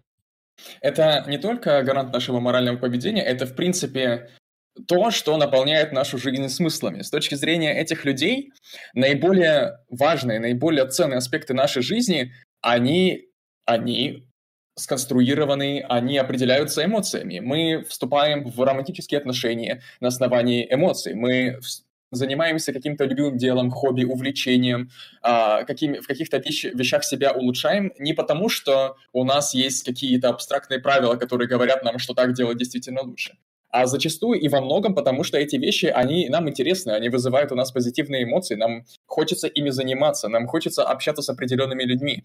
Как, и такие вещи, они часто вообще не зависят от последствий. К примеру, приводят в таких случаях пример с горестными переживаниями при потере близкого человека. То есть это эмоциональная ситуация, которая уместна в данный момент. Это абсолютно естественно. Но в то же время оно не ведет никаким действиям, никаким результатам, потому что какое бы горе человек не испытывал, это никак не может повлиять на а, то, жив человек сейчас или мертв. Это уже свершившаяся ситуация. И альтруистическое поведение с точки зрения данных людей, и моральное тоже, да, это, в общем-то, из этой оперы, да, из этой связи. Потому что по какой причине моральное поведение, моральная реальность или альтруистическое поведение должно быть принципиально, чем наша остальная эмоциональная жизнь, чем наши другие важные вещи, которые полностью зиждятся на наших иррациональных, иррациональных импульсах. Ну, возможно, не полностью, но во многом, и мотивационно в основном полностью. Таким вот образом можно порассуждать. Истинно так, поэтому традиция этих философских школ, юмовской школы, там, шпенгауровской мысли, а, ну, потому что Адам Смит, если что, он просто пытается продолжить эм, то, что начал Дэвид Юм. Поэтому я здесь говорю о школе. Ее там именуют сентиментализм, можно, не знаю, эмотивизмом в широком смысле это обозначить. В общем, большой акцент делается на эмоции, в том числе на альтруистические эмоции, как одни из центральных, которые позволяют нам а, достигать блага для нашего сообщества. А, и, соответственно, вот я в начале нашего стрима приводил определение, что действие морально правильно, когда оно мотивировано альтруистическими соображениями. А, это, конечно, немножко радикальный подход, но это примерно из той же самой традиции. То есть э, эм, самые крутые действия это те, которые вот мотивированы именно альтруистическими соображениями. Как-то так. Так что Здесь вот делается большой акцент, а, исходит он из критики а, точки зрения от третьего лица, делает большой акцент на точку зрения от первого лица, потому что как-никак вся наша моральная жизнь, она может быть и она может быть описана от третьего лица, как считают там консеквенционалисты, это действительно работает, как-никак у нас же есть большие системы, где моральная значимость, она уже оценивается не в категориях первого лица, а в категориях третьего лица. Это экономика, это политика, это социология, это какие-то такие вот уже, где мы говорим о больших группировках людей, там, где вот люди, они превращаются не в конкретных там индивидов, а ну, в статистический объект, который считается по определенным характеристикам в этих а, моделях. Как-то так, поэтому ну просто-напросто после изобретения тех наук, которые могут довольно широко рассматривать общественные популяции организации, эта точка зрения, она этот взгляд, да, из пустоты, он будет очень популярным, ну, в силу того, что намного легче интерпретировать там моральную значимость экономических, политических и других социальных событий, не обращаясь к точке зрения от первого лица, потому что для того, чтобы понять моральную значимость социального кейса X, в котором проучаствовало там просто огромное массовое скопление людей, нам же тогда, получается, придется проинтерпретировать психологические состояния, мотивы, там, склонности и биографии каждого из, этого, из этих людей. Но это так как нет, невозможно в принципе, а даже если это получится, вряд ли из этой огромной мешанины мнений мы найдем какой-то общий ответ. Поэтому вот этот взгляд из пустоты, грубо говоря, он подходит для определенных ситуаций, когда мы говорим о больших политических э, широких стратегиях, на таких социальных стратегиях, политических и так далее, где, где ваше индивидуальное «я», оно уже ну, не считается каким-то таким вот глубоким и наполненным э, там эмоциями, мотивами, связями и так далее, а, ну, это просто как бы статистический элемент в одной большой системе. Как-то так. И в этом и критика. В этом и критика сентиментализма, который говорит, нет, человек это более глубинное а, нечто, и вообще там все эти эмоции мотивы, это что-то, что с этим связано. А, и это нельзя никак там выносить за скобки. Благо, оно связано с эмоциональными состояниями от них а, зависит, а не выносится за эти скобки. С точки зрения этих авторов. Вот, поэтому мы можем рассмотреть вот такие вот три картогра... еще три картографические точки, где альтруизм – это редукция до эгоизма, где альтруизм – это то, что играет беспристрастный беспристрастную роль в моральных системах, и где альтруизм это центральный, центрально образующая точка для построения вот этих моральных э, каких-то взглядов и так далее, и так далее. Теперь, я думаю, нам стоит э, поговорить о том, что с этим делать. То есть вот, вот, вот у нас есть альтруизм, да, вот у нас есть там альтруизм, предположим, что он существует, потому что я ближе к концу выскажу свою позицию вообще по данному спору, да, альтруизм, эгоизм и прочее, прочее. Что нам вот делать, как, как альтруистические практики могут улучшить сообщество, как бы выглядела, грубо говоря, там идеальная полития, идеальный полис, который построен чисто на альтруистическим а, поведением. Ну что, Алексей, начнешь? Да, по поводу того, как бы выглядело сообщество, построенное на альтруистических принципах. Это был один из вопросов, который заказчик нам и задал вместе с этой темой. Э, ну что ж, давайте порассуждаем. Давайте начнем с того, что необходимо для создания такого сообщества, насколько оно, в принципе, реалистично. То есть, какие нужно нам осуществить методы, чтобы привести в мир, такую, в мир в такую ситуацию, когда все люди, все люди в, во взаимоотношениях друг с другом руководствуются, руководствуются благополучием своих соседних э, людей, и не только соседних, да, но и всех остальных. При этом, при этом эм, готовы идти на любой вред для собственного благополучия. То есть, каким образом нам надо отменить эгоизм? Вот. Это интересный вопрос. Это один из вопросов. Второй вопрос, надо ли нам отменять этот эгоизм. То есть, как мы уже говорили, альтруизм и справедливость, они зачастую могут не пересекаться. Они могут не являться чем-то одним и тем же. Да? То есть альтруистическое поведение может быть несправедливым. Альтруистическое поведение может быть ошибочным. Альтруистическое поведение может быть вредным. То есть мы видим, что у альтруизма, как такой отдельной совокупности действий, у нее есть проблемы морального характера. Потому что альтруистичный не значит моральный. Иначе говоря, общество, построенное исключительно на альтруизме, оно может выглядеть как некоторое моральное уродство. Действительно, там был еще один донат, но сейчас я договорю и зачитаю этот донат. Хорошо, а, прошу прощения. Вот. Теперь давайте поговорим о том, как будет выглядеть общество, в котором люди действительно по каким-то причинам будут действовать исходя из благополучия своих соплеменников и не исходя из собственного благополучия.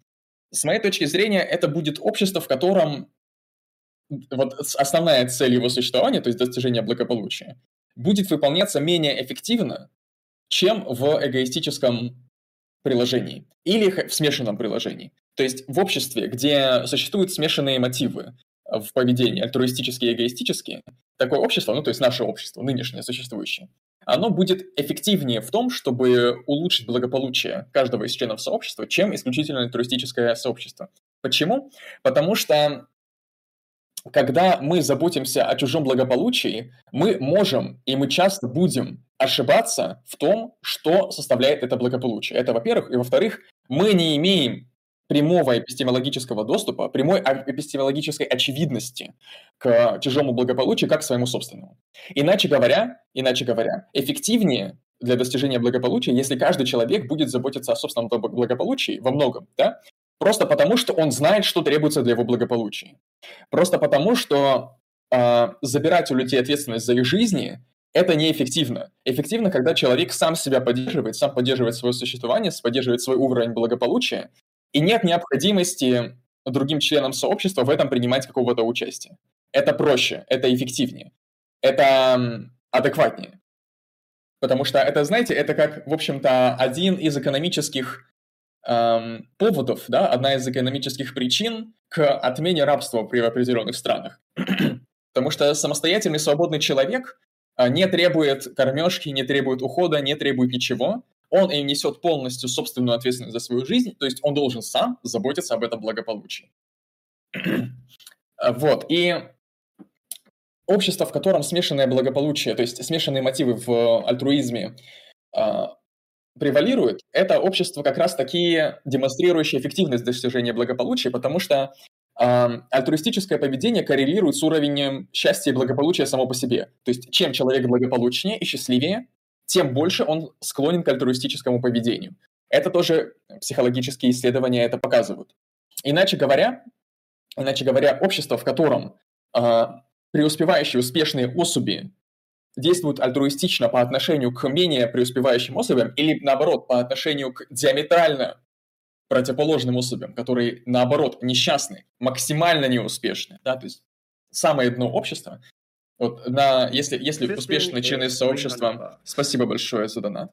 Если успешные члены сообщества действуют на благо как раз-таки низов населения, это позволяет выравнивать этот самый баланс по благополучию эффективнее, чем если бы каждый человек заботился о благополучии других людей и не заботился бы о своем собственном.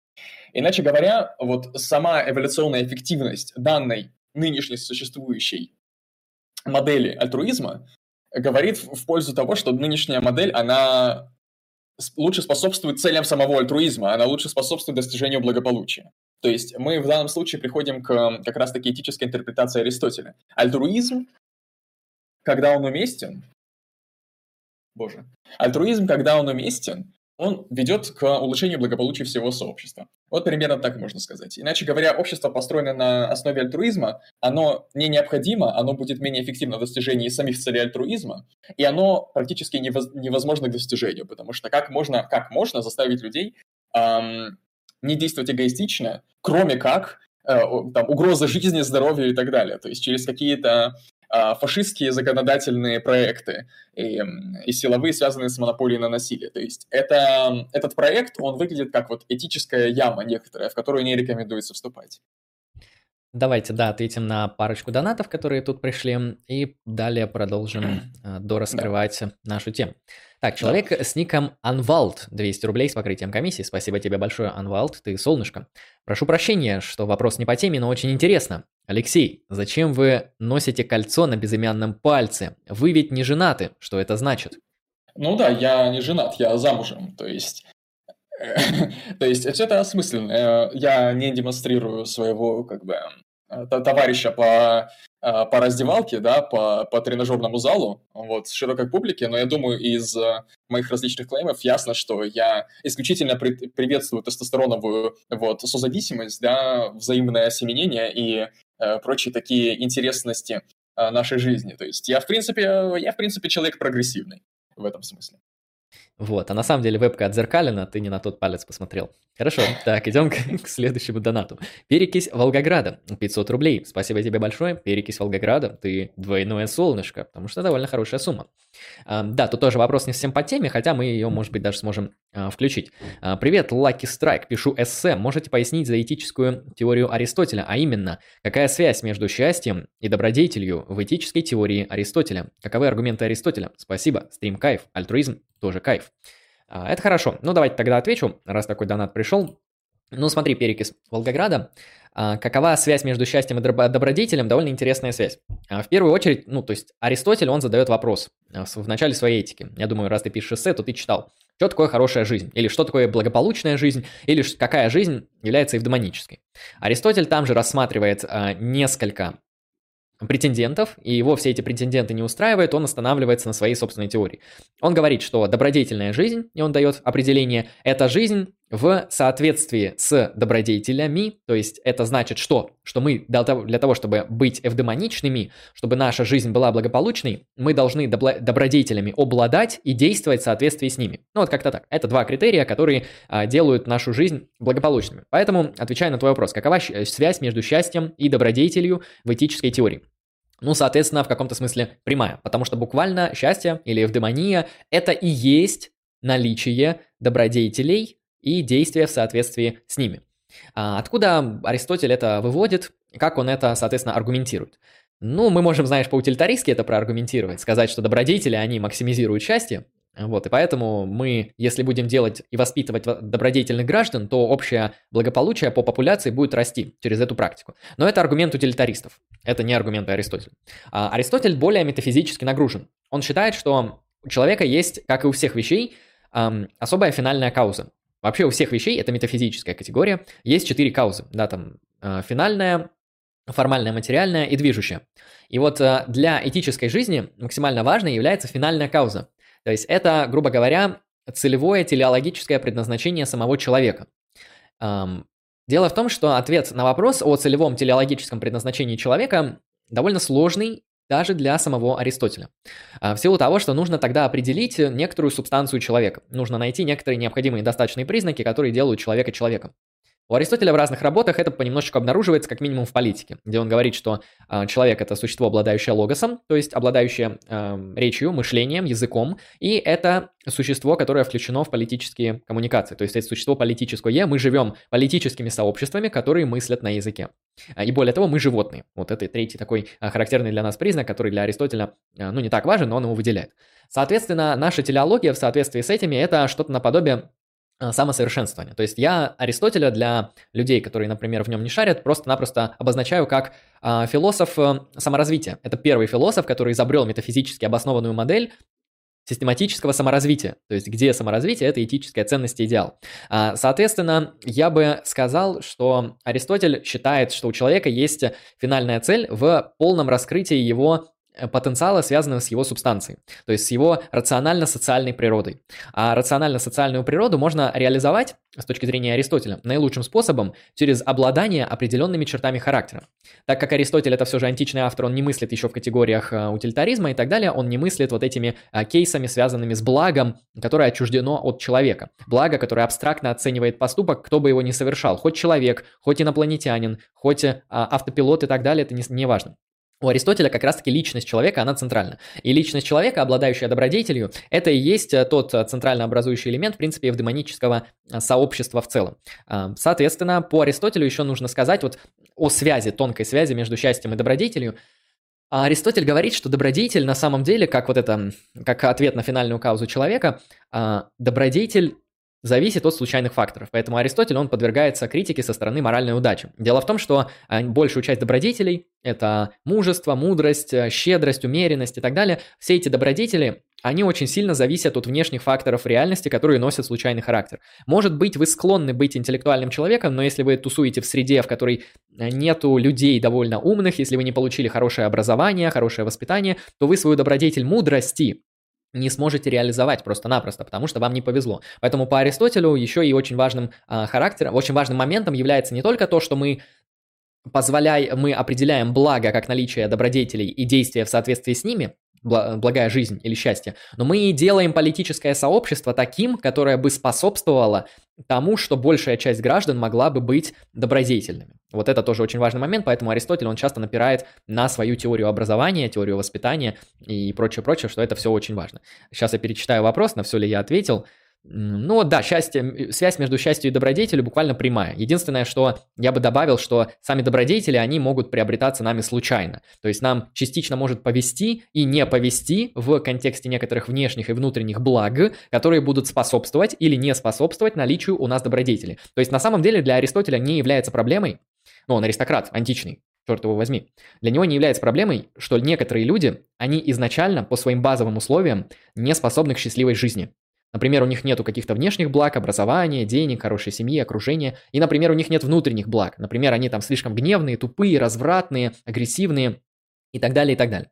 А, соответственно, по Аристотелю благая жизнь, она зависит от удачи она зависит от вот таких вот моментов. Об этом можешь написать в эссе, я думаю, это будет интересно, о том, насколько вот эти добродетели легко собрать. Ну, потому что там, во-первых, очень большой список, во-вторых, этот список зависит от критериев и факторов, которые вы не контролируете, ну, в-третьих, э, даже если вы их контролируете, добродетели очень сложно поддерживать, потому что щедрость подразумевает, что вы всегда должны быть щедрым, а мудрость подразумевает, что вы всегда должны быть мудрым и справедливым и так далее, и так далее. То есть, на самом деле, это очень требовательная теория, но очевидно, что человек, который обладает всеми добродетелями, если он хотя бы раз в жизни вам встретится, вы его явно назовете уж счастливым человеком а, и хорошим, ну, то есть буквально качественным человеком. Вот так я развернуто отвечу на твой вопрос. Спасибо за 500 рублей. Хорошо, что ты, Андрей, исследовал эту тему, потому что из того, что я знаю и понимаю об Аристотеле, я бы сказал, знаешь, просто буквально одну фразу, что добродетели — это те а, качества личности, которые способствуют счастью, то есть в демонии и благополучию. И на этом бы я и закончил. У тебя вышло целое а, 10-минутная, я не считал, если честно, точности, развернутая лекция, ну, мини-лекция, да, на эту тему, поэтому спасибо большое, Андрей. Это э, был классный ответ. Хорошо. Да, а, вернемся. Пока что все. Да, если что, можете еще донатить, чтобы мы поотвечали на вас вне очереди. Эм, вот так вот будем очень а, благодарны. Соответственно, да, mm-hmm. вернемся к тому, что там можно делать с обществами при, при альтруизме. А, ну, можно представить себе христианские анархические коммуны. То есть, на мой взгляд, это такой вот э, чуть ли не практический эмпирический пример, как может работать альтруизм на, на максималках в контексте определенных политических организаций людей. То есть, какие-нибудь толстовские анархические христианские общины, вот что-нибудь такое, или катакомбное христианство, хотя мы о нем мало знаем, но то, что знаем, нам, в принципе... А, и еще донат. Спасибо большое, Перекис Волгограда за 500. А, ЗБС ответ очень развернуто, спасибо. Надеюсь, тебе это поможет в твоем эссе, и ты получишь высший балл. Спасибо большое за 500 рублей, ты солнышко. Вот тебе воздушный поцелуй лично от меня. Так вот, а, возвращаясь к нашим христианским общинам. Ну, на мой взгляд, вот подобные христианские общины, где общая собственность, где каждый действует в интересах только своих членов, этой общины, этого сообщества и так далее. То есть, на мой взгляд, если мы говорим о таких чисто альтруистических сообществах, то, наверное, они будут носить христианский характер. Я не знаком с другими типами религий, но вот такое вот радикальное христианство, катагомбное христианство, толстовские анархические общины, ну и, в принципе, такой христианский анархизм, мне кажется, он очень сильно на вот это вот все напирает на то, что альтруистическое поведение – это, ну, идеальная форма поведения, да, то, что мы должны помогать своим ближним, мы должны даже помогать своим врагам, то есть мы вообще всем поможем, а, мы действуем максимально отчуждая свои интересы, мы действуем так, как действовал Иисус Христос, который шел на дикие муки, страдания, пытки, смерть, а, просто ради всего человечества. Ну как просто, Но... это достойная цель. Угу. Да, я, я еще прокомментирую вот, твою точку зрения на это. Я, наверное, обращусь к вопросам из чата, потому что мы все равно сейчас перейдем к вопросам из чата, эм, потому что мы это, это обсуждение закончим, и, скорее всего, так и будет, правильно? Вот, хорошо. Эм, и Зора комментирует э, мои фантазии по поводу общества, построенного на альтруистических принципах. Зора пишет. Он Джона Роуза не читал, нужно рассчитать ту грань, где альтруизм выгоден всем. Нужно рассчитать долю, в которой альтруизм будет выгоден всем. Как у Роуза с налогами. Разве Роуз не про это говорил? Как я слышал Алексея, он выстроил теорию, в которой альтруизм гипертрофирован до предела. Разве не может быть умеренного альтруизма, при котором все будет хорошо?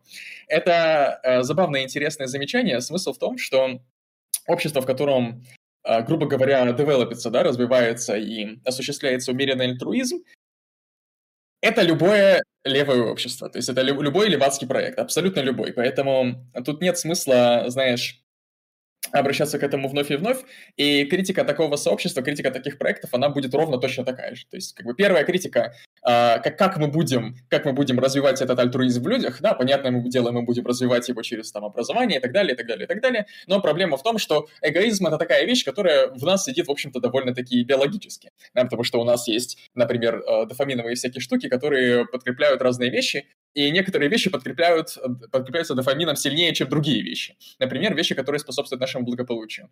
Это один из примеров. То есть, если мы, например, будем говорить о том, что успешные люди в каких-то сообществах должны быть альтруистичны по отношению к менее успешным членам сообщества, то как мы их заставим быть эм, альтруистичными, да, то есть мы по дулам автомата это будем делать, или какими, или, или законами обязывающими, да, то есть не будешь альтруистичным, там, сядешь в тюрьму или там потеряешь все свои деньги. Знаешь, это, это классическое перераспределение благ в обществе, это вещь очень, эм, очень простая и уже понятная и очевидная. И критика у нее тоже понятная и очевидная. Мне больше интересно было, что если на уровне, знаешь, на уровне природы человека, да, изменилось бы что-то, что заставило бы его действовать альтруистично по отношению к э, членам своего сообщества. Извините, продолжай. Вот, ну, кстати, насчет изменения природы не знаю, но я бы сказал, если человек э, убежден в каких-то вещах, которые выходят за пределы э, чисто натуральных и естественных э, каких-то корреляций, то есть это какие-то сакральные мотиваторы, я недавно э, мыслил над тем, чем убеждение отличается от простого представления и воображения – и чем убеждения отличаются, например, от религиозных убеждений. Я, наверное, выделил такой для них критерий, как сила. То, что когда я воображаю какие-то теории, например, я воображаю себе коммунизм. Вот я воображаю, там, кручу-верчу эту марксовскую теорию, я о ней как бы мыслю. Это не мои убеждения, но чем а, убеждения коммунистические отличаются от воображения коммунистического? А тем, что я а, меньше силы испытываю в отношении мотивации к принятию за собственные практики и убеждения именно вот этих, этих теоретических моделей. И мне кажется, самыми сильными факторами, которые влияют на наши убеждения, являются религиозные факторы. То есть, грубо говоря, религиозные убеждения – это самые сильные убеждения. Я вот такую вот гипотезу по степени силы а, сформулировал. И мне кажется, вот а, чисто такие вот странные вещи наподобие альтруистического поведения, причем такого ну, довольно частого и иногда а, довольно тяжелого, оно может мотивироваться как религиозными соображениями. Поэтому я думаю, альтруистическое общество – тут два варианта. Либо мы произвели генетическую инженерию, тогда проблем никаких нет, мы просто поменяли природу человека так, что она стала вот, ну, действительно буквально детерминировано альтруизмом, либо мы а, мотивируемся религиозными соображениями в тех концепциях, которые эм, построены на альтруизме, например, христианством, как я об этом говорил. То есть, если вы такой вот радикальный, дико убежденный христианин, э, похожий на катакомбного христианина или на какого-то анархического христианина, то я думаю, для вас альтруизм и сообщество, построенное на таком чем-то, будет, э, в принципе, нормальным. Поэтому я просто думаю, что альтруистическое сообщество э, это либо религиозное сообщество, либо какое-то дико идеологически завороженное. Но, но эта идея должна быть по силе не менее крутая, чем религиозная. Но это очень экстремальное проявление в любом случае, это что-то удивительное. Ну вот да, примерно так. А, поэтому, в принципе, как я показал ранее, на вот этой вот дистинкции на там нейтральное, беспристрастное понимание, на понимание альтруизма как эгоизма и на включение альтруизма, мы можем просто представить, что ну, по-разному мы можем к этому альтруизму подходить. Ну вот я еще добавлю, наверное, есть такая нормативная этическая теория, называется этика заботы. Вот этика заботы, она в каком-то смысле строится на, э, на альтруизме. То есть э, там такой вот основной критерий, что одно из основных э, добродетелей, которую мы должны практиковать, я как понял, это разновидность феминистической этики добродетелей. Э, самая основная добродетель – это забота. То есть забота о других людях, как бы такое жертвенное, а, при этом милосердное, то есть тут, конечно же, критерии эмоций используются, то есть э, эта забота, она эмоционально нагружена, ну, как любые черты характера. Вот этика, построенная на максимизации таких черт характера в виде заботы, а, наверное, будет представлять тоже такую форму альтруистического сообщества, ну, по крайней мере, сообщества, которое на этом строится. Ну, просто проблема этой этики то, что она слишком лаконична, то есть в ней как-то очень мало проработки, и она очень не, не популярна. Так что в этом тоже есть проблема. Хорошо, а теперь я, как и обещал, выскажу некоторую свою позицию, которая у меня уже окончательно сформулировалась после того, как я изучил материал по этой теме. А, в общем, изучив, э, ну, настолько, насколько позволяют мои когнитивные способности, теорию игр, а, изучив э, то, как альтруизм понимается в таком вот биологической перспективе, и посмотрев эм, на то, как альтруизм включается в те или иные политические эм, сообщества, в политические теории или этические теории, я понял, что либо альтруизм это, а, это просто форма эгоизма, то есть от, от, альтруизм, он всегда редуцируется до эгоизма. А, то есть неважно, это прямая форма, опосредованная, это вообще не имеет значения. То есть альтруизм это просто форма эгоизма. То есть, например, там теория игр показывает то, что а, одними из адаптационных хороших стратегий является альтруистические стратегии. Адаптация в каком-то смысле, она выгодна лично вам, выгодна вашей популяции, то есть это уже что-то, что носит такой вот корыстный мотив и так далее. Поэтому первый кейс, который я увидел, это то, что альтруизм а, практически всегда редуцируется до некоторой формы эгоизма. А на самом деле это, я надеюсь, ты не против, что я комментирую твою позицию. На самом деле, с моей точки зрения, я бы критиковал это так же, как и... Короче, что-то другое вот в сегодняшнем подкасте. Да, эвдемонизм, по-моему. Потому что а, когда мы вот в твоем случае критикуем альтруизм с такой точки зрения, мы с моей точки зрения немножко подменяем понятие. Потому что когда мы говорим, что альтруизм — это поведение мотивированное да, а, благополучием других людей ради них, это не пересекается с тем, что такое поведение может быть а, действительно ведет к благополучию собственному. Оно может не быть мотивировано собственным благополучием, но вести к собственному благополучию с беспристрастной точки зрения, да, с такой вот эм, со, со взгляда, знаешь, идеального наблюдателя в стратегии. То есть мы можем быть действительно мотивированы альтруистическими какими-то мотивациями, намерениями, при этом действовать в действовать в сторону собственного благополучия, не подозревая об этом. Угу. Иначе говоря, если мы разделяем точку зрения, что альтруизм – это по большей части мотивация, да, то есть это мотивационно значимая, значимый термин, тогда эта критика, она на самом деле не совсем работает. Мы не убиваем альтруизм. Ну да, я, наверное, просто мыслю альтруизм не как э, то, что исходит из э, субъекта, а как то, что скорее ну, носит такой популяционный механизм. То есть это что-то, что-то наподобие такого общего, общего механистического правила, которое вот, если мы его будем а, анализировать, например, даже через теорию игр, то мы увидим, что и альтруистическое поведение, и эгоистическое в конечном счете, оно вот для этой популяции, как вот этот механизм, ее э, способствует выгоде этой же популяции, например, в форме адаптации. А, ну, это вот как э, всякие биологи это интерпретируют. Но это делает, знаешь, это просто делает альтруизм морально безразличным, да, то есть если говорить, что альтруизм имеет моральную значимость э, в, в оппонировании к, к эгоизму, да, и мы таким образом снимаем вообще эту проблему все. Мы говорим, что и эгоизм, и альтруизм способствуют благополучию членов сообщества и сообщества в целом. Таким образом мы снимаем моральную значимость альтруизма. И, и вот все, что мы делаем. То есть мы не убиваем альтруизм тоже, мы не говорим, что альтруизма не существует. То есть на уровне человеческой практики он существует. То есть есть такая, такая форма поведения, которая тоже способствует благополучию сообщества. Просто мы говорим, что нет принципиальной моральной разницы между э, эгоистическим и альтруистическими формами поведения. С другой стороны, можно с этой же точки зрения да, немножко добавить чисел, да, немножко добавить измерений. И сказать, в равной ли степени да, альтруистическая и эгоистическая форма поведения способствуют благополучию. То есть возможно, что что альтруистическая форма поведения в большей мере способствует благополучию. Такое может быть, такое многим людям кажется. И в чем смысл э, данного вопроса? В том, что э, альтруистическое и эгоистическое поведение – это, в общем-то, альтернативы да, друг другу. Это либо одно, либо другое. Мы, мы не можем быть одновременно эгоистами и альтруистами. Ну, я имею в виду по, по отношению к одному и тому же делу, по отношению к, одному, к одной и той же ценности. По отношению к одной и той же ну, мы можем в одном действии мотивированы быть разными мотивами.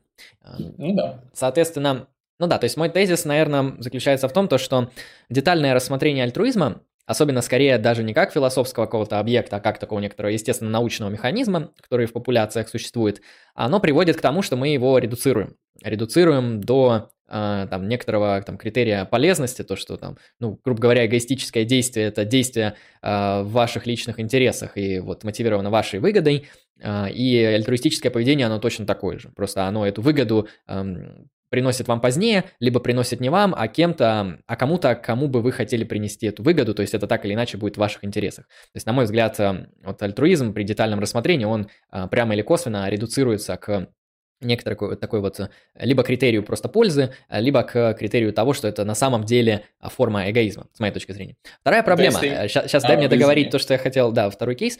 Вторая проблема, то, что мы знаем, что есть в философии, да, а, психологический эгоизм, и там сильная версия эгоизма, вот, вот такая вот. И дело в том, что с моей точки зрения, это психологический эгоизм, это тоже полная чушь. То есть это, это просто полная помойка, это, не, это во-первых, это не фальсифицируемая теория, либо это опровергаемая теория. То есть первое, мы приводим хотя бы один пример, теория опровергается. А, если психологический эгоист начинает крутиться, вертеться, говорить, на самом деле это другое, вы не поняли, а эта теория не фальсифицируемая. Все, он ушел в психоанализ, там он ушел в это, там, марксизм, то есть вы там не тех буржуазных представлений и так далее. То есть вот я вижу а, как бы бессмысленность этой дискуссии в том, что когда мы рассматриваем альтруизм, это форма эгоизма. Когда мы рассматриваем эгоизм, это не фальсифицируемая помойка. Вот, э, и в этом плане я здесь не вижу какого-то адекватного решения, именно теоретического. Эм, то есть для меня, конечно, альтруистические, эгоистические вот эти все рассмотрения, они могут играть роль, как некоторые маркеры нашей языковой игры, которые там, ну вот тупо для удобства нужны, для нашего удобства. Но когда мы переходим на уровень такого вот уже ну, чуть ли не теоретического осмысления этого всего, то наша дискуссия, она просто пропадает. Потому что либо мы попадаем в нефальсифицируемую теорию психологического эгоизма, а, либо, либо ну, еще, еще куда-то.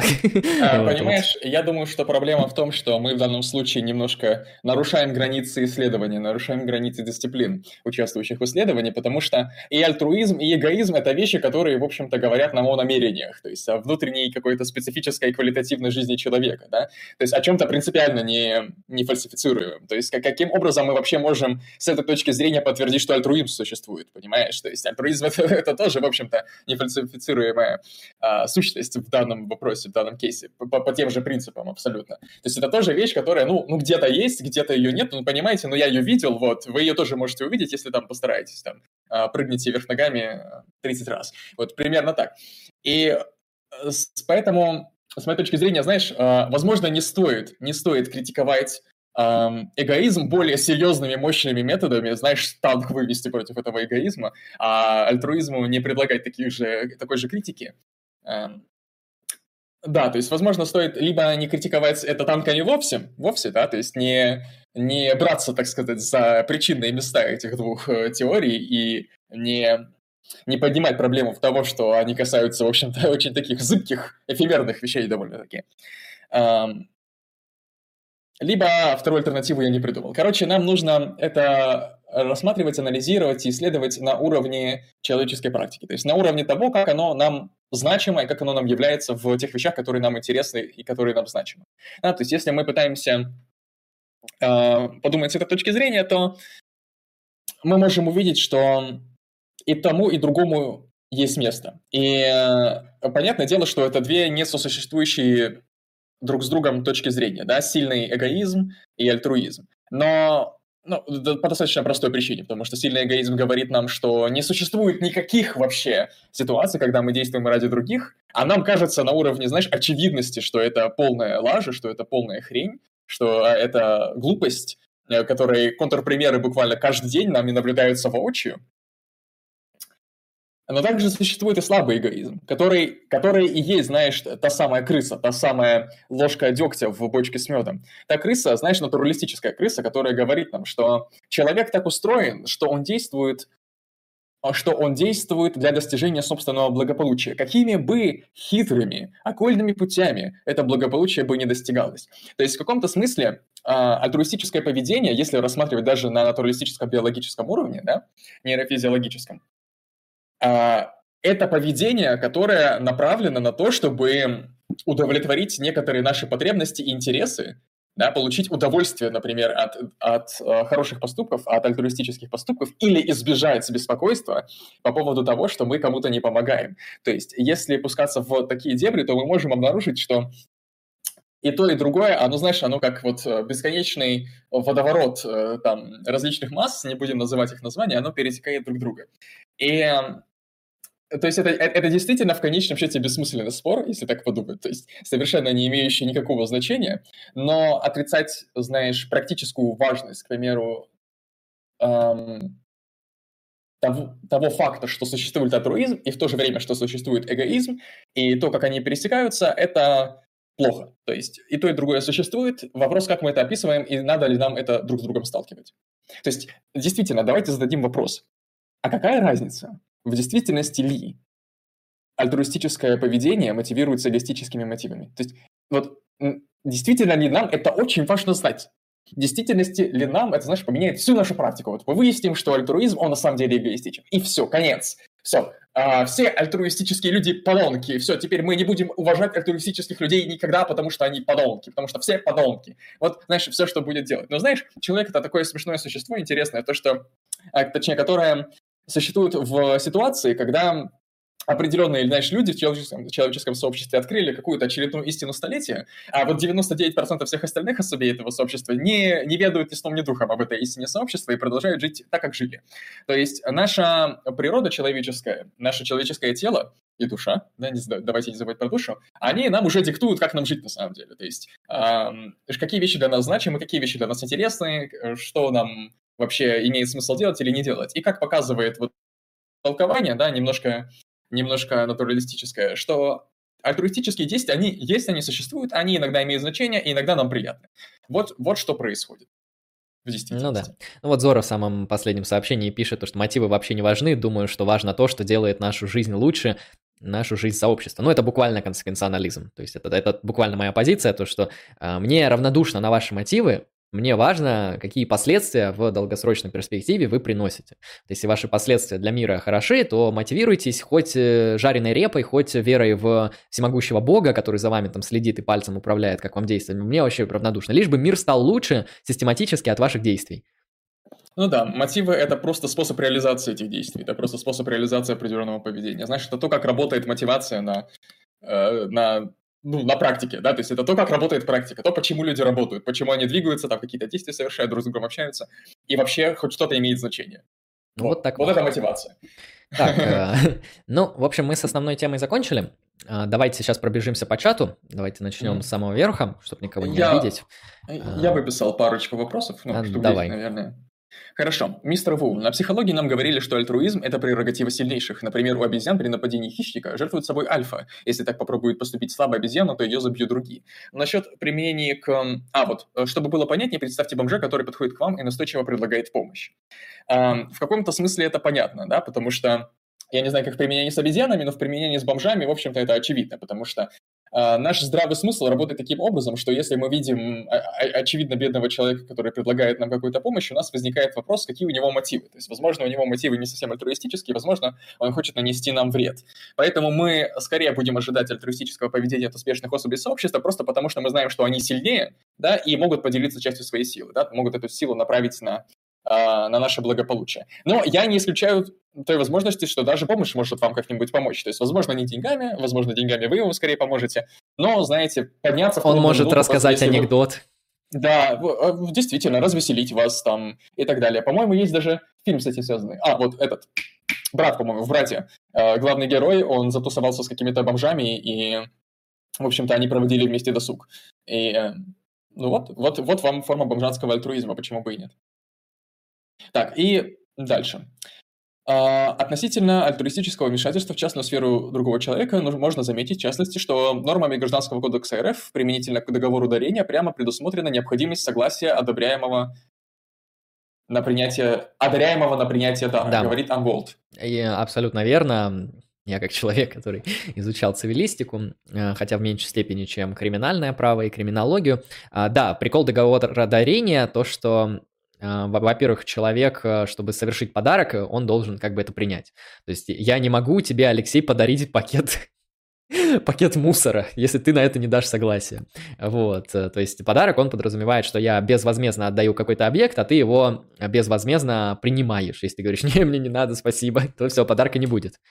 Ну да, проблема в том, что вместе с объектом могут идти какие-то обязательства с ними связаны. То есть, э, возможно, тебе э, передадут, э, например, жилище, которое, знаешь, которое обложено со всех сторон какими-то долговыми обязательствами, и ты таким образом их на себя примешь.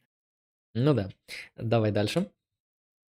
Да, дальше. М-м. Ладомир, то есть альтруизм рационален. Это, знаешь, к кейсу эвдемонизма. Ну да, с точки зрения аристотеликов, с точки зрения этики добродетели, фу, извините, с точки зрения эвдемонистической э, топики, да, э, альтруизм рационален, и, ну, альтруизм рационален э, в том виде, что он предстает нам как этически обоснованная модель поведения, способствующая благополучию человека, ну и все. Ну, я бы сказал то, что вот если теория игр для тебя это дескрипция альтруизма, то, по-моему, теория игр достаточно рациональна, в силу того, что математические модели не могут быть нерациональными. Как-то так. Го дальше. А, да. Хорошо, хорошо. Так, что там дальше? А, Ладомир, я считаю, что альтруизма раньше было больше. Социальное – это следствие из бездуховной и секулярной этики, где альтруизм – это лишь хорошо завуалированный разумный эгоизм. То есть в современном материалистическом обществе альтруизм как качество индивида не ценит, ценит его прагматичность. А, я на самом деле не очень согласен, потому что то, как люди ценят альтруизм, это на самом деле не так важно для существования самого альтруизма и для его количества, да, потому что если альтруизм – это скорее про мотивацию, да, про некоторые мотивационные состояния, а, то ничто не мешает людям чувствовать альтруистические мотивы и по сей день. И ничто не мешает людям также чувствовать себя хорошо, когда они думают об альтруистических мотивах по сей день. Да, возможно, из-за того, что повсеместно альтруистические поведения не а, не рекламируется, да, хотя это может быть и не так на самом деле, да, потому что мы обращаем внимание, что куда ни ткнись, кого не спроси, все считают, что альтруизм это, в общем-то, хорошо, это, в общем-то, неплохо. То есть а, люди хвалят эм, альтруистическое поведение успешных людей. Почему, к примеру, вообще успешные люди в том числе этим занимаются, да? То есть почему успешные люди занимаются благотворительностью? Этот мотив уже давно-давно-давно уже всеми облизан и изучен. То есть э, заниматься благотворительностью для успешных людей – это тоже пиар какой-то, да? Именно потому, что в сообществе развито представление о том, что альтруизм это, в общем-то, хорошо, и люди, занимающиеся, занимающиеся альтруизмом, это хорошие люди. Но, возможно, это зиждется на том, что мы живем, в общем-то, в христианской культуре, в общем-то, которая существовала, точнее, а, которая появилась такой, какой, мы ее видим сейчас на основании двухтысячелетней христианской культуры, а, истории, извините. И, в общем-то, христианством это и обосновывается. Если бы мы жили, например, в какой-нибудь другом сообществе людей, которые, которых не так альтруистические мотивы приветствуются, возможно, в количественном значении этого альтруизма действительно было бы меньше. Но это надо исследовать уже. И большой вопрос, как, как исследовать количество альтруизма. Да, на весы клади и взвешивай. в руках держал.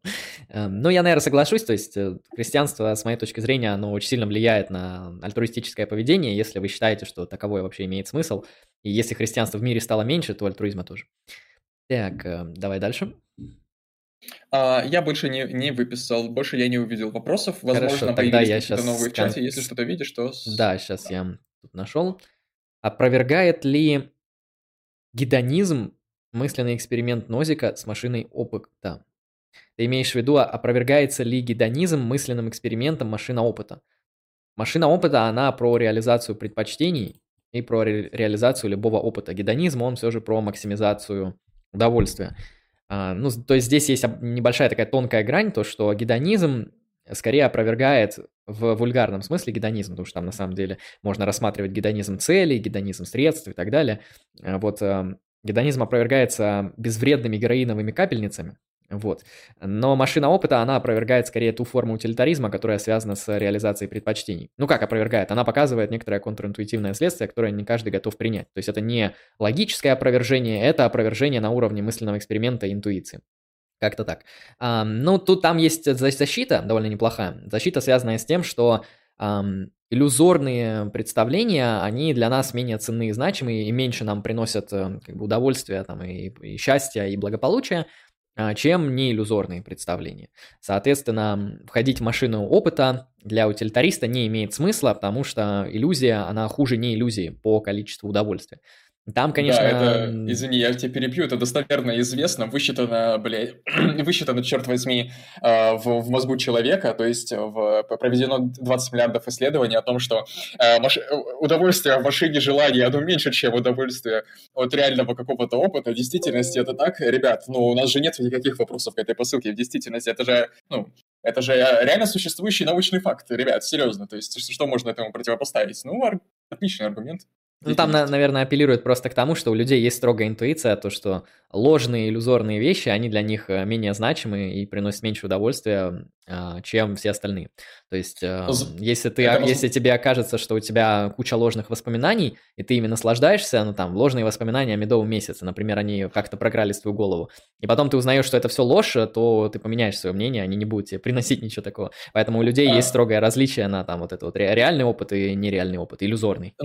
Ну, не знаю, не знаю. С моей точки зрения, э, знаешь, это они, они, приносят тебе, они приносят тебе неприятные ощущения только когда ты знаешь, что они иллюзорны. То есть мысль об их иллюзорности приносит тебе какие-то неприятные ощущения. В то же ну, время, да. когда ты испытывал эти воспоминания, когда ты их в голове своей прокручивал, они были иллюзорными, но ты об этом не знал, с моей точки зрения, даже в этом мысленном эксперименте уровень удовлетворения от этих воспоминаний был, черт возьми, один и тот же. А тут и просто я... говорится про информированного агента, то есть как раз-таки он и апеллирует к тому, что информированный агент, он предпочтет э, реальный, реальный опыт э, этому, как он искусственному. Ну, тут, знаешь, тут проблема в том, что на самом деле... Спасибо за донат, сейчас ответим.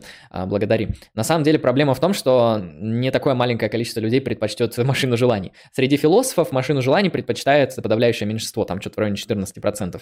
А, но я, как понимаю, как бы средний человек, он скажет, ну да, то есть я войду в машину опыта вообще по кайфу. То есть ну, тут, тут просто интуиция другая ну знаешь, это уга-буга, реальность круче иллюзий, уга-буга, я должен быть свободным от своего мозга, уга-буга, пипи-пупу, ты знаешь, э, реальность, она мощнее, она, она круче, чем иллюзия, это, это, нас, это же настоящее. Андрей, что, ты сидишь у себя дома за компьютером и э, сидишь на стриме, общаешься с какими-то цифрами на экране, выйди на улицу, познакомься с людьми, походи, погуляй, зачем тебе этот ПК, зачем тебе игры компьютерные, фильмы тебе зачем, зачем ты наслаждаешься этой иллюзией, Андрей.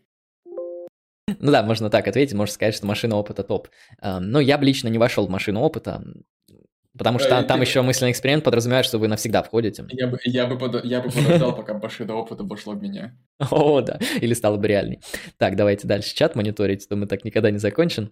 Так, а, и тут начался спор про Ролза, и его, э, Аристотель был рабом, человек сейчас спрашивает, нет, эм, он не был рабом, он из аристократической семьи придворных врачей примерно.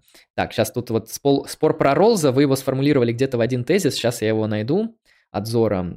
Так, где-то вот тут он был. Что-то про... Блин, сейчас бы мне его найти. Э, а, либо а, кстати, переотправьте спасибо просто. за донат. А, да, ответь пока на донат, я поищу. покрытием комиссии. Э, да, Анвол 200 рублей с покрытием комиссии. Спасибо большое. Спасибо за интересный подкаст. Очень познавательно. А, пожалуйста, спасибо заказчику этого подкаста и тебе спасибо за донат, за поддержку. Ты солнышко, благодарим. Вот, э, Зора спрашивает, Лемон Роллс не про альтруизм говорит, когда предлагает тех, кому больше всего повезло, добровольно отбирать ресурсы во благо. Мне не очень нравится вот это добровольно отбирать и это перераспределять. Да, добровольно отбирать. Э, ну, если добровольно, то это просто передача, да. Можно ну, тогда ну, не, писать то, что там добровольно, не добровольно, или отбирать, не отбирать. Гопники тоже в каком-то смысле добровольно отбирают у вас э, там кошелек, ну, они же добровольно идут на этот шаг. Они, да, спрашивают кошелек или жизнь, вы добровольно выбираете жизнь, и все. Так, так эм, смотри, ну, Роллс, он не мыслит в категориях альтруизма, Роллс, он вообще кантианец, и для Роллза важно выстроить модель справедливости, которая вообще беспристрастна. То есть Роллс это вот он относится к этой вот беспристрастной традиции, где благо, оно вообще максимально выходит за пределы каких-то там частных мировых закономерностей, где благо, оно вообще, у него особенно политическое благо, артикулируется в категориях гипотетического мысленного эксперимента занавеса неведения. То есть абстрактнее, чем эта категория, я уже не знаю, что может быть. То есть он сразу говорит, что это гипотетический мысленный эксперимент, который позволяет нам прояснить представление о справедливости, которую он именует занавес неведения. Да, а представьте, что в будущем сообществе вы не знаете, кем вы будете, каким это сообщество будет, да, если, грубо говоря, так. Соответственно, это не про альтруизм, это про удачу. То есть, на мой взгляд, Роллс, он эмоциональной сфере, вот мотивационной сфере, уделяет довольно мало внимания своей теории справедливости, но он дикое внимание удав... ну, уделяет удаче. То есть скорее его дистрибутивная модель, где он эм, перераспределяет средства от э, самого успешного класса, э, ну, социального, да, в пользу самого уязвимого, чтобы этот самый уязвимый имел достойный уровень жизни, а это просто дистрибутивизм удачи. То есть у нас есть удача, кому-то везет со стартовыми условиями, кому-то не везет, э, кому-то везет с генетической лотереей, кому-то не везет. И Роллс, он предлагает нам такую социальную модель, которая вот эти вот действия удачи максимально эгалитаризирует, то есть делает их, ну, уравнивает, да, то есть те, кому повезло, пусть они, конечно, нас наслаждаются тем, что им повезло, но пусть часть их удачи перераспределится в отношении тем, кому не повезло. И такое общество роллзовское, оно вообще ну, направлена его модель справедливости на критику удачи, на критику удачи в политике. То есть Роллс, он, насколько я помню, он просто-напросто говорит, смотрите, классический либерализм – это одна из первых политических моделей, которая показала, что роль удачи, э, она важна, и, в общем, нужно удачу минимизировать, потому что с кем спорили классические там либералы, да, и э, в отношении кого совершилась французская революция? В отношении аристократов, в отношении людей, которым повезло в том, что они имеют те блага, которые имеют. Тупо повезло. То есть то, что вы родились от аристократа, это вообще никак, ну, просто невозможно эм, там как-то самостоятельно выбрать. Этот выбор вообще не имеет смысла. То есть вам действительно просто повезло родиться в определенных условиях. Да, офигенно. То есть у вас есть душа, которой повезло заспавниться в, в теле аристократа, знаешь, это можно перевернуть и сказать, что нет никакого такого везения, нет, невозможно просто так, так повести. Просто аристократы взяли и родили ребенка, ты знаешь.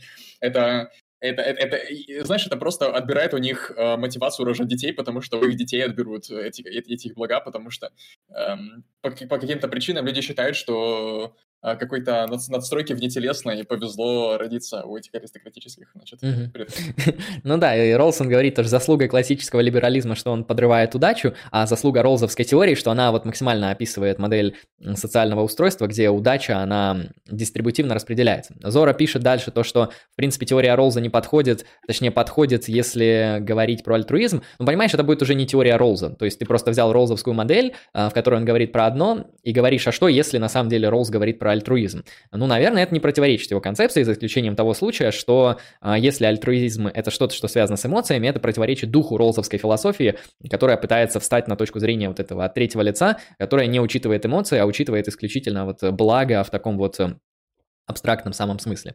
А, поэтому я просто не думаю, что если ты начнешь Роллза рассматривать через призму альтруизма, это будет Роллз. Это будет что-то, а, что-то, что похоже на Роллза, но Роллзом уже не будет. Роллз, на мой взгляд, про удачу скорее.